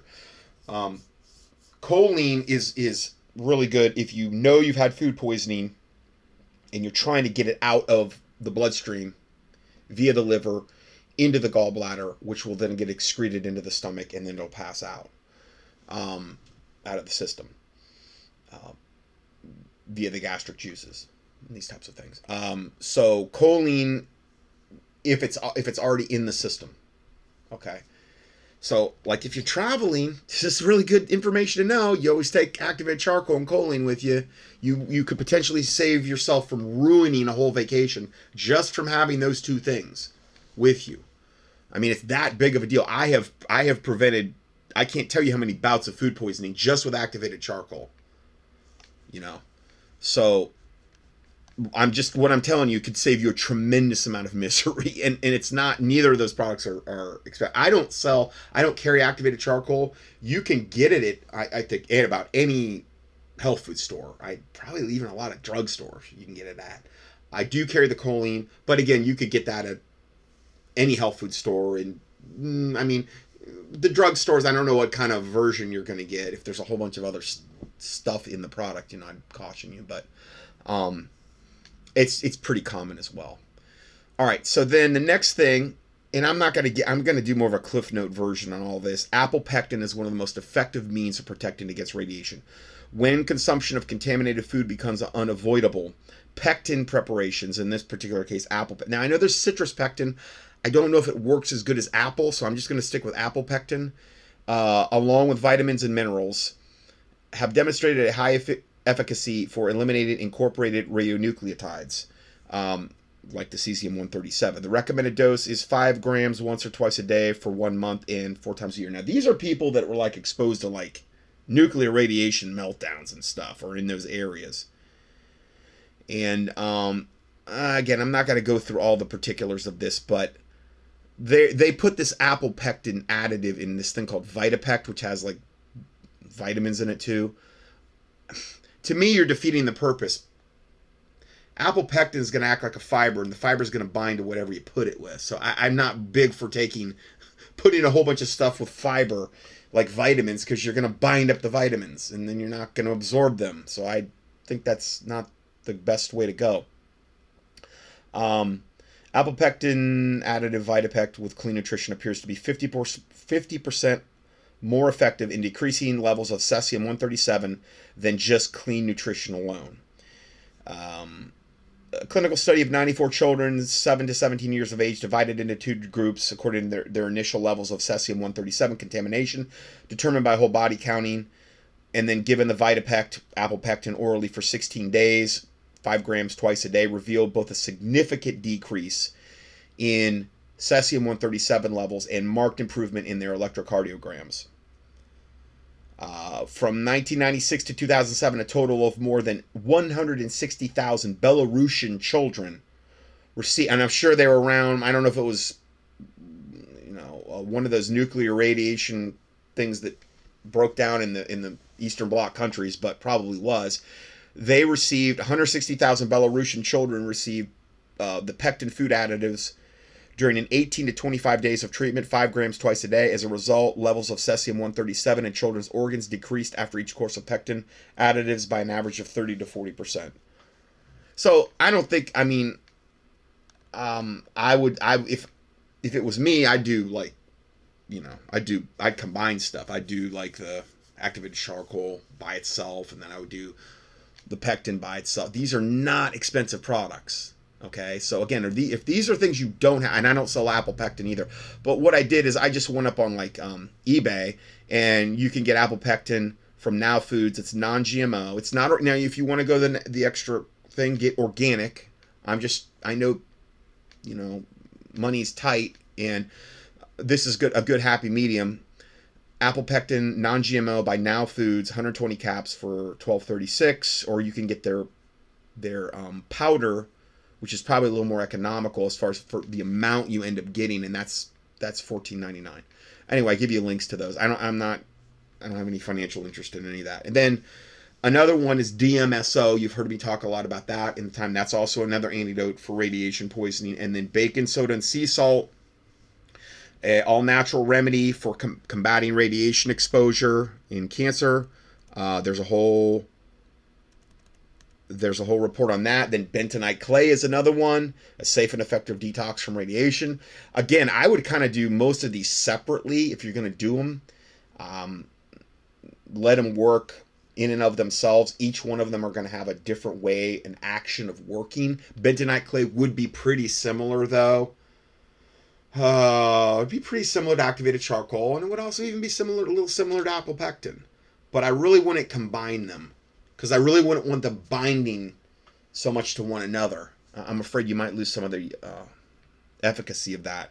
Uh, then the other one, which a lot of you have probably heard, is just using potassium iodide. And I like the one I carry has potassium iodide and potassium iodine, which is the two active forms of, of iodine. Now it's there's other forms out there. There's nascent iodine. There's the kind that Jones sells um, the X2, which actually is a really good form, the deep crystal iodine. That's a very good form too.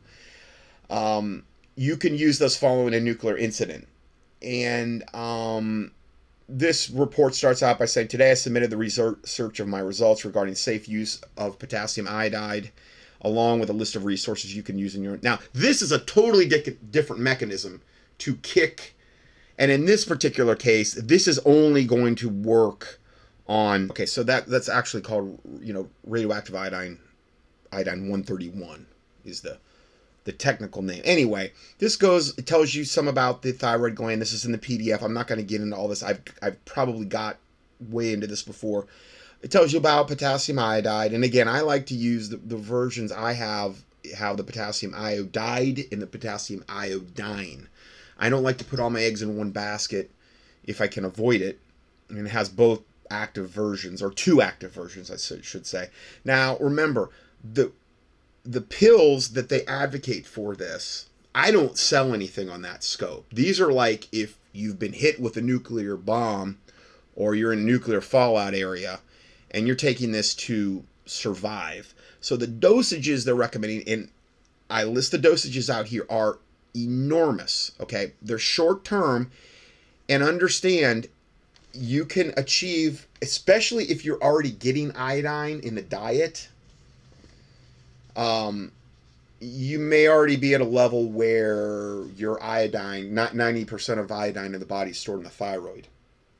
and 10% in other glands, depending on if you're a male or female.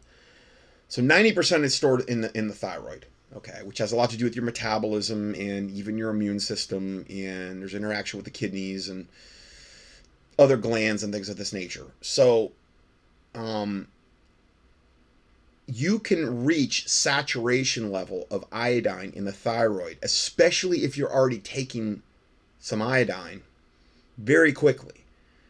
So this would not these dosages I don't really believe would so much apply to somebody that was already taking iodine. Um, because you can reach saturation and then when you reach saturation you're going to get their side effects like um, skin rashes, swelling of the salivary glands, burning sensation in the mouth, a brassy taste in the mouth, sore teeth and gums, um, symptoms of a, of a head cold. You can have the, the worst pounding headache. I've taken too much before, and it's like this horrible occipital headache, like in the back of your head, pounding. And so understand that you can achieve iodine saturation pretty pretty quick in some people and if you did that, I wouldn't just keep plowing these pills because these pills are really, really, really heavy duty. The ones that they're recommending here. Okay. I mean, they're recommending for anybody over 18 or 150 pounds, 130 milligrams of iodine per day. I have never advocated any more than 50 per day, and that's for somebody that's really, really super deficient in it's even saying though they're called KI tablets, um, once a day for seven to ten days, and uh, there's been a lot of talk about this lately with all the threat of nuclear war. So I've had more inquiries from my listeners about this. And um, I, I think it's just wiser to be on iodine just because of all of the health benefits, with all the benefits to metabolism, um, for your immune system, uh, for weight loss, for just so many things it's good for. Um, so if you're already on it and you're you've already got a good level, if God forbid you were in a nuclear fallout pattern, you wouldn't have to get so aggressive with these dosages. Okay. Um, remember, iodine is one of the things they removed out of the food supply on purpose by design. Okay, they um, they used to um, put it in bread, and then they removed it out of bread, and um, uh, substituted bromine. Bromine is a halogen. It's the same periodic table group as iodine, the same as chlorine, and the same as fluoride, which we've heard me talk so much about. Fluoride, bromine, and chlorine are bad halogens. Okay, and they still though halogens have a high affinity for the thyroid gland. So if you're getting a lot of chlorinated water with the fluoride in it and eating and then eating a lot of things with bromine in it, they put it in different things like in um, I know Gatorade had brominated stuff in it and bread and things of this nature. Um, and you're not taking any extraneous iodine, well, you're you're probably your thyroid's probably filled to the brim with chlorine, fluoride, and bromine if you take iodine, it will start to kick those things, those those bad halogens out of the thyroid. But if you're just putting them back in by drinking garbage water that's putting it back in or in eating the wrong types of things, then you're just plain it's it's like again, it's like you have a bag with holes in it. You know, they used to try to they used to put it in salt. Don't believe they're doing that anymore. They used to put iodine in salt. They don't they don't do that. Anyway, the kind of salt that you're to get in a store like Morton salt. I wouldn't use that type of salt anyway. I would use a good Himalayan pink salt that's mined that we know is not contaminated. Sea salt, you don't know what you're getting because it came from the sea and the seas are polluted. But if it's a mined pink Himalayan salt, you're going to get all the minerals and stuff like that. Now, you're not going to really get iodine, I don't think, in that. I haven't really done the research on if there's a ton of iodine in pink Himalayan salt, but um, it's it's one of the staple products I really recommend people to take. Okay, um, I've got I've got a couple. I got one from Biotics and another one that I have. Um, they're they're both really good. The Biotics is a little lighter dosage. Um, the iodoral is the more the one that if you went to a medical doctor and he prescribed you an iodine product, he'd probably uh, prescribe you iodoral. I like the Biotics one though because it's more of more of a natural type of product. A little more natural than the iodoral. But anyway, those are the ones I carry. But they're not they're not on these dosage levels that they're recommending if you get hit with a uh, like a nuke or something. You could just always take more though. Anyway, I give you some information about the ones I carry here, and um, and then in the PDF, and then other information on if you want to get these other ones just to have them. Thyrosafe and Life Extension potassium iodide tablets just in case to have them. And I, you know, sure, absolutely, it's it's not a bad idea. Uh, then nine things you can do to reduce your risk of radiation exposure.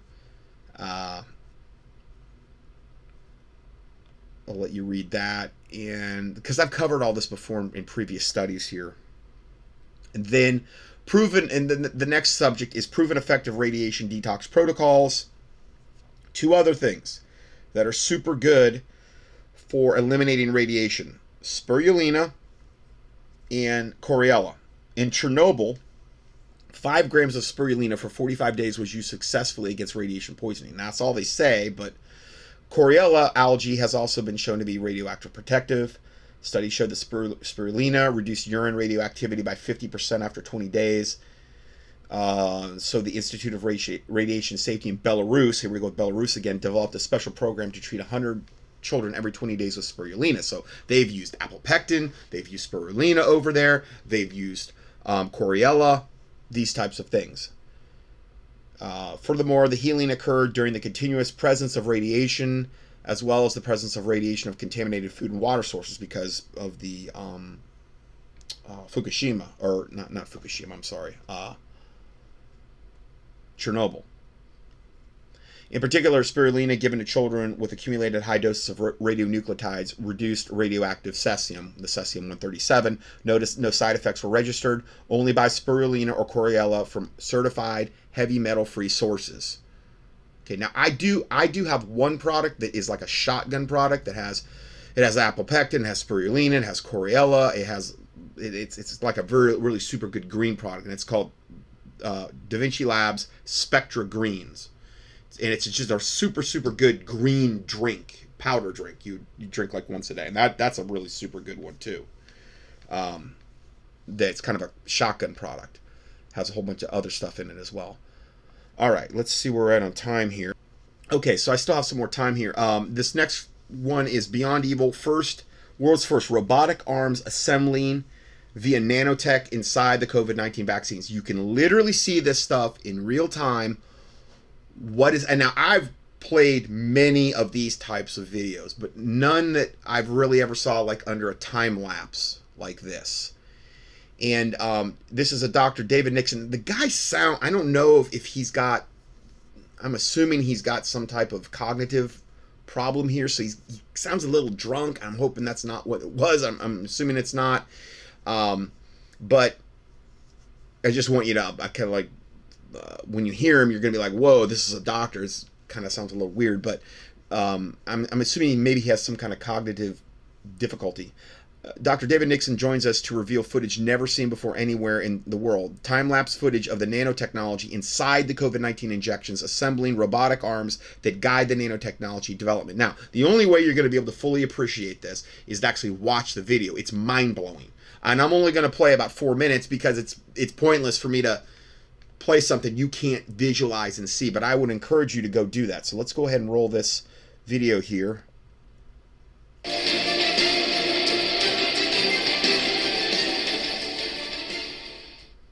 Well, we're joined now by Dr. David Nixon from Australia. Dr. Nixon called me today and said, There is something that you need to see. I've never seen anything like it. He's been studying the Pfizer vials under the microscope and he's witnessing the most astounding uh, nanotechnology that's forming under this. He's also seen that um, that, that, sorry once it's exposed to regular temperatures how it's forming he's also witnessed how it stops forming inside a faraday cage and dr nixon joins us now to talk about his findings dr nixon thank you so much for your time the reason it stops forming in a faraday cage which is basically it's not letting any emfs get through the cage is because it it like i had said before it's the 5g and whatever other type of technology are actually instructing the nanotech inside the vaccine recipients to assemble.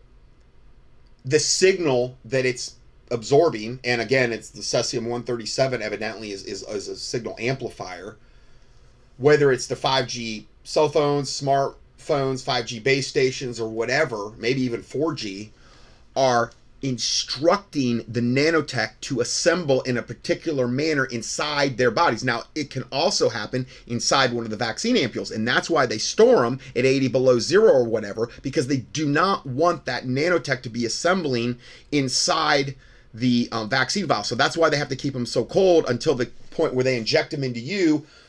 Your body temperature, obviously, everything's going to warm up, and then that is what actually will um, uh, it gives your body the ability for that process to happen. But it's not going to happen when they're 80 below or 60 below zero. Okay, and that's why they storm so cold. Good evening, Mary.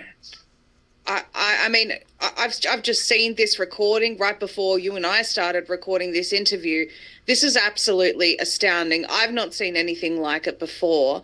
What, and, and you're saying this is how many hours of footage is this before you're able to play us this short clip? Uh, three hours. Um, it's three hours long, and I'll speed it up so that it sp- lasts about a minute.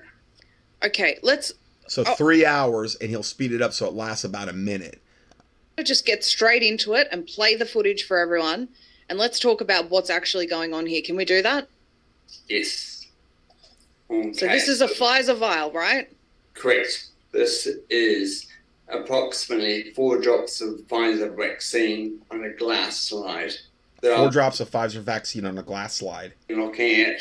Um, originally, I put the first drops on in about August, but I put a fresh drop on it last night. And this is one of the crystal squares in the middle that we've focused attention on in the past. So there's a crystal square in the middle of this this vaccine uh, of this microscopic slide that they're focusing on. Yes. and this is currently playing in real time. And as you can see, nothing appears to be moving at all. Right. But these these fragments here, these are the bits and flotsam and jetsam that we see when we're looking at the liquid vaccine down the microscope. And So there's we- all this other stuff around it that appears to be not moving, but when you do time lapse, you actually see that they're moving. It's just incredibly slow and they're they're assembling. And again, this assembly does not take place in a Faraday cage. There's a guy that I played oh a couple months ago, maybe 3 months, a guy in Central America that did the same exact thing and noticed the exact same thing that it didn't they didn't assemble in a Faraday cage. Meaning this is why the 5G and maybe 4G and these EMFs are so important because it instructs the things inside them to assemble, the nanotech inside them to assemble. been assured by other people that these are of no concern. But look what happens when I speed this up I'm moving the cursor. It's apparent that we're dealing with Wow. something completely different from self assembly. Wow. I mean, you really should see this. If there's anything you want to watch today, take the time, go into the PDF. You know, everything I put out's free. Um, it's you'll find it. It's the uh, robotic arms assembly via nanotech inside COVID nineteen vaccines. Click on that video and watch it for yourself. This is nano construction. I don't even begin to understand how far ahead of where we thought our technology was. I am. I mean, I, this I'm, is this Borgification. We are being assimilated. We do have, and again, if you got the COVID shot, you do have these things for. I mean, unless you've done maybe a tremendous amount and prayed and in in repented and in in uh, done NAC and all this. I don't know. That's between you and God. But I'm just saying that if just the normal recipient, man, this is what's going on in their body, and it is mind blowing. absolutely astounded at this. So when you say it's it's beyond nanotechnology, what is this? Is this intelligently assembling itself? Absolutely, but it's not. It's not assembling itself. That's the whole point. It's actually being assembled. It's actually. This is actually um, essentially, I guess it's a micro construction because this is 200 times magnification. When you say it's assembling itself, are you saying that the that someone is controlling the assembly through frequencies, or the frequencies are causing it to assemble itself? All right. With reference to the square, the square is not assembling itself. Right now, there are right angles. I mean, there's a square and then within like another square, within like another square. I mean, these are right angles. And again, in time lapse, it's just so mind blowing. These are not. You don't normally don't see right angles in nature, you know, or or in bloodstreams or things of this nature. I mean, this is this is not of God. This is really really evil. Square, the structure is being assembled. It's being put together by essentially micro machinery, which is coordinated. And if you focus in this corner here, on the top left there, yes. we can see that nanobot or microbot pulling the edge of the square out. Um, I mean, you can't see anything in real time. Nothing seems to be happening. It's just crazy. Anyway, th- that video goes on to about the 20 minute mark, and it, it's just kind of pointless for me to play anymore. You're not able to see it. You you need to go see it for yourself. Um, so a listener, I, I sent this to a longtime listener, and she said she's a, um, uh, like a high level lab tech at, at a hospital, and she says, okay. I believe this is the crystal I'm seeing in everyone's urine. So urine has crystals, and part of my job when I perform a urinalysis is to identify crystals by sight only. I have never worked anywhere that takes the time or has the materials to fully identify the crystals. So almost everyone has crystals in their urine like this. I never saw these before the COVID shot. That's beyond noteworthy. Just about everyone has them now.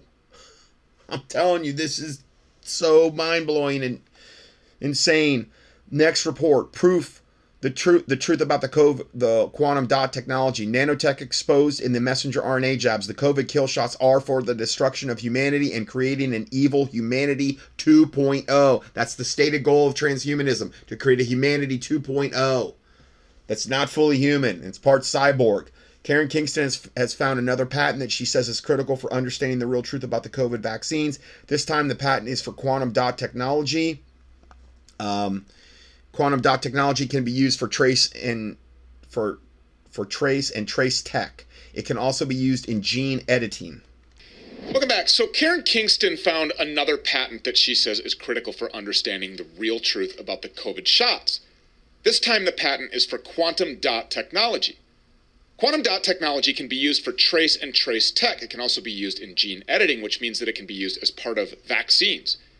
Well, Karen believes that this is exactly what's happening, and she chronicled this in a recent post on her Substack blog. Quote, the electromagnetic fields and frequencies emitted by quantum dots can cause emotional, psychological, and physical disease and dysfunction in our bodies. Quantum dot can be used as neuroweapons and can cause severe disruptions to your emotion, energy, physical abilities, and your ability to think straight i.e., brain fog. It's evident that the COVID 19 injections contain nanotechnology that can host electromagnetic fields and receive signals. People are magnetic and are suffering from rapid onset of neurological disorders and hallucinations, sometimes resulting in death. Well, Kingston sent our show some additional information that we feel is important for you to know. We'll talk about that with her in a few moments.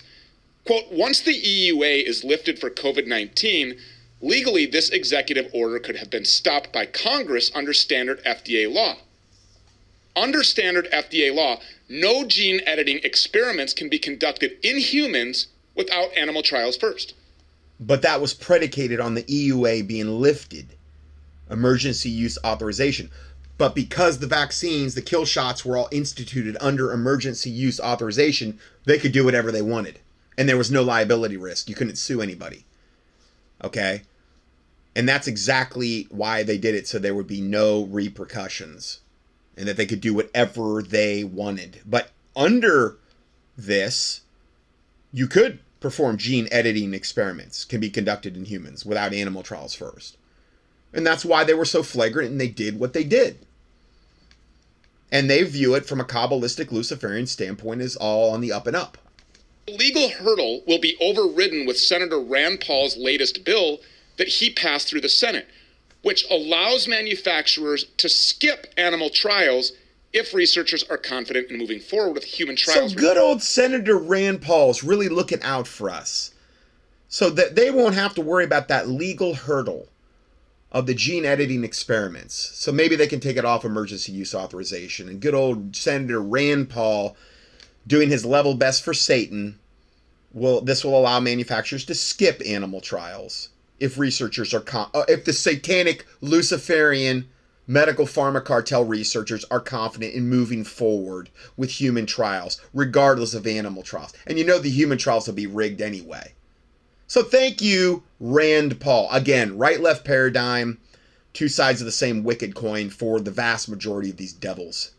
Regardless of animal trial results.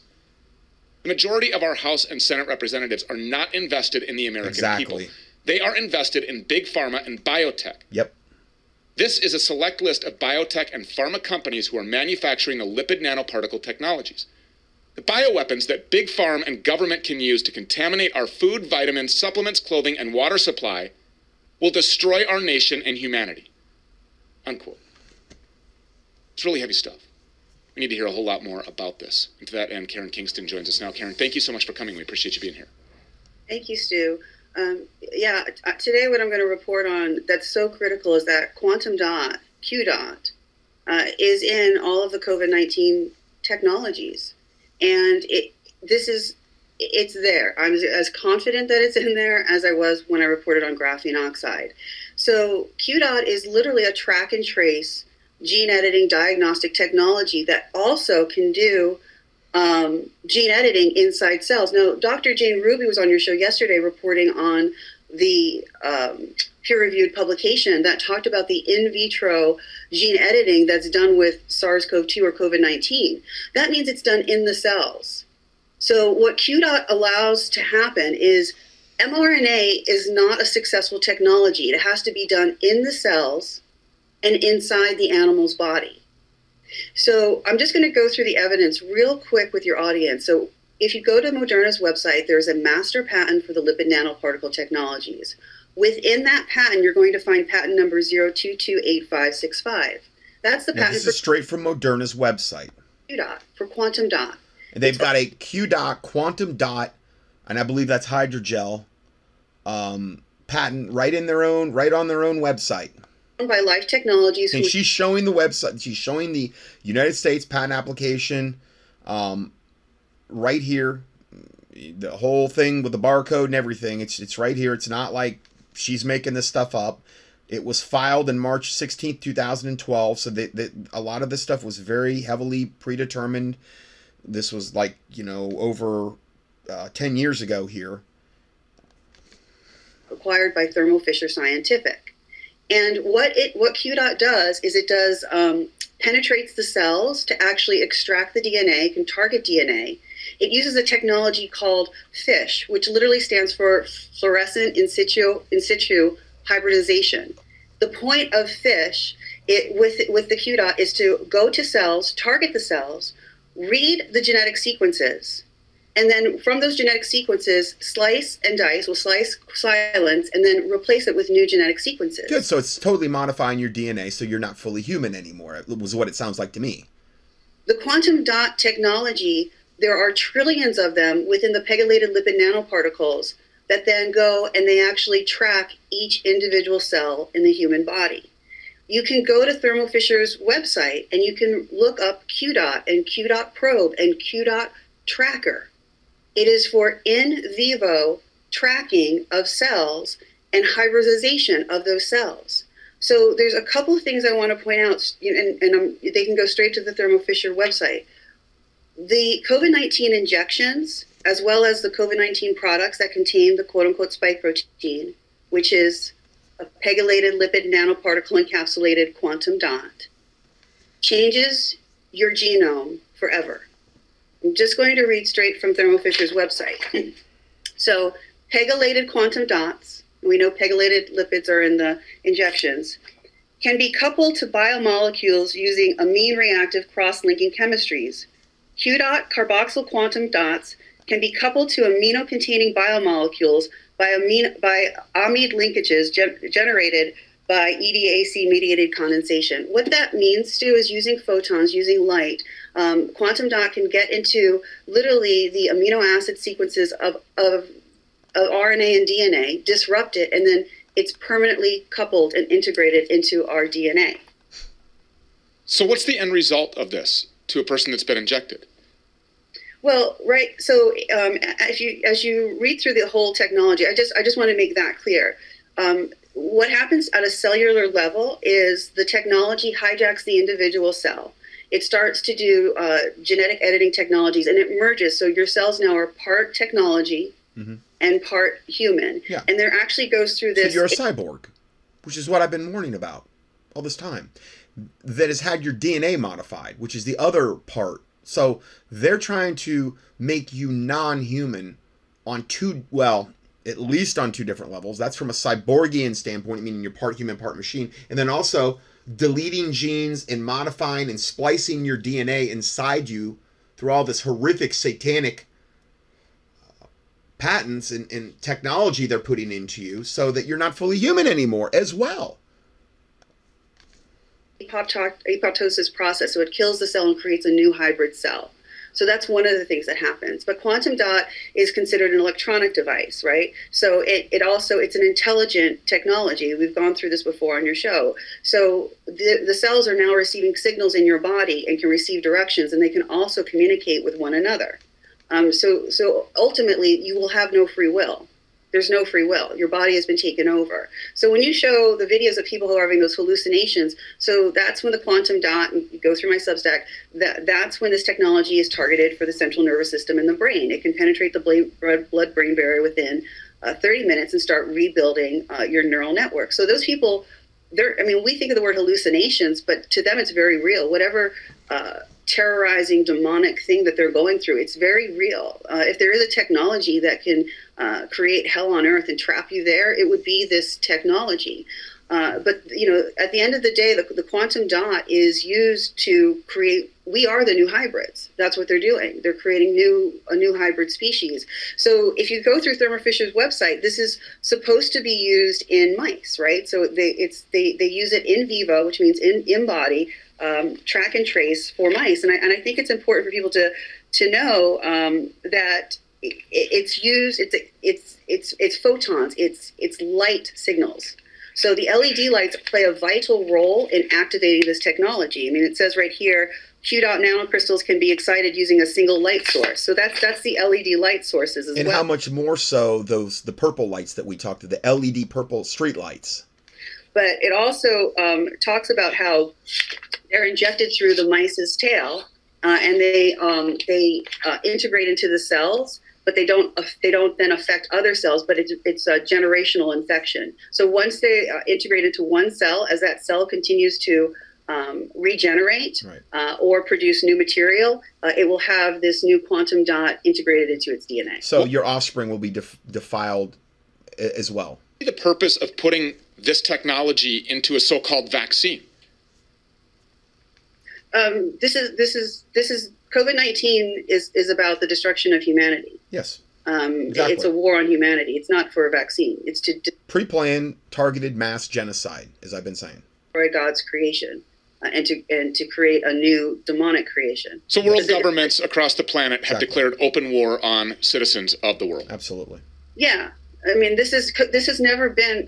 I mean, do does anyone really think this is still about public safety and health? No, not this audience. No, of course yeah, not. no, no. This has always been about um, fighting God. There are people out there that are nihilists. They think life is pointless. They think uh, they believe in God and they and they hate God. And, and this is about spiting God and Yes. destroying His children. Yes. So But that, that is what this has always been about. And but Because he came to kill, steal, and destroy, and they want to do the same thing Satan, their father, wants them to do. Now, I am so far over on time. I hope this uploads. God bless you, and Lord willing, we will see you in the next audio.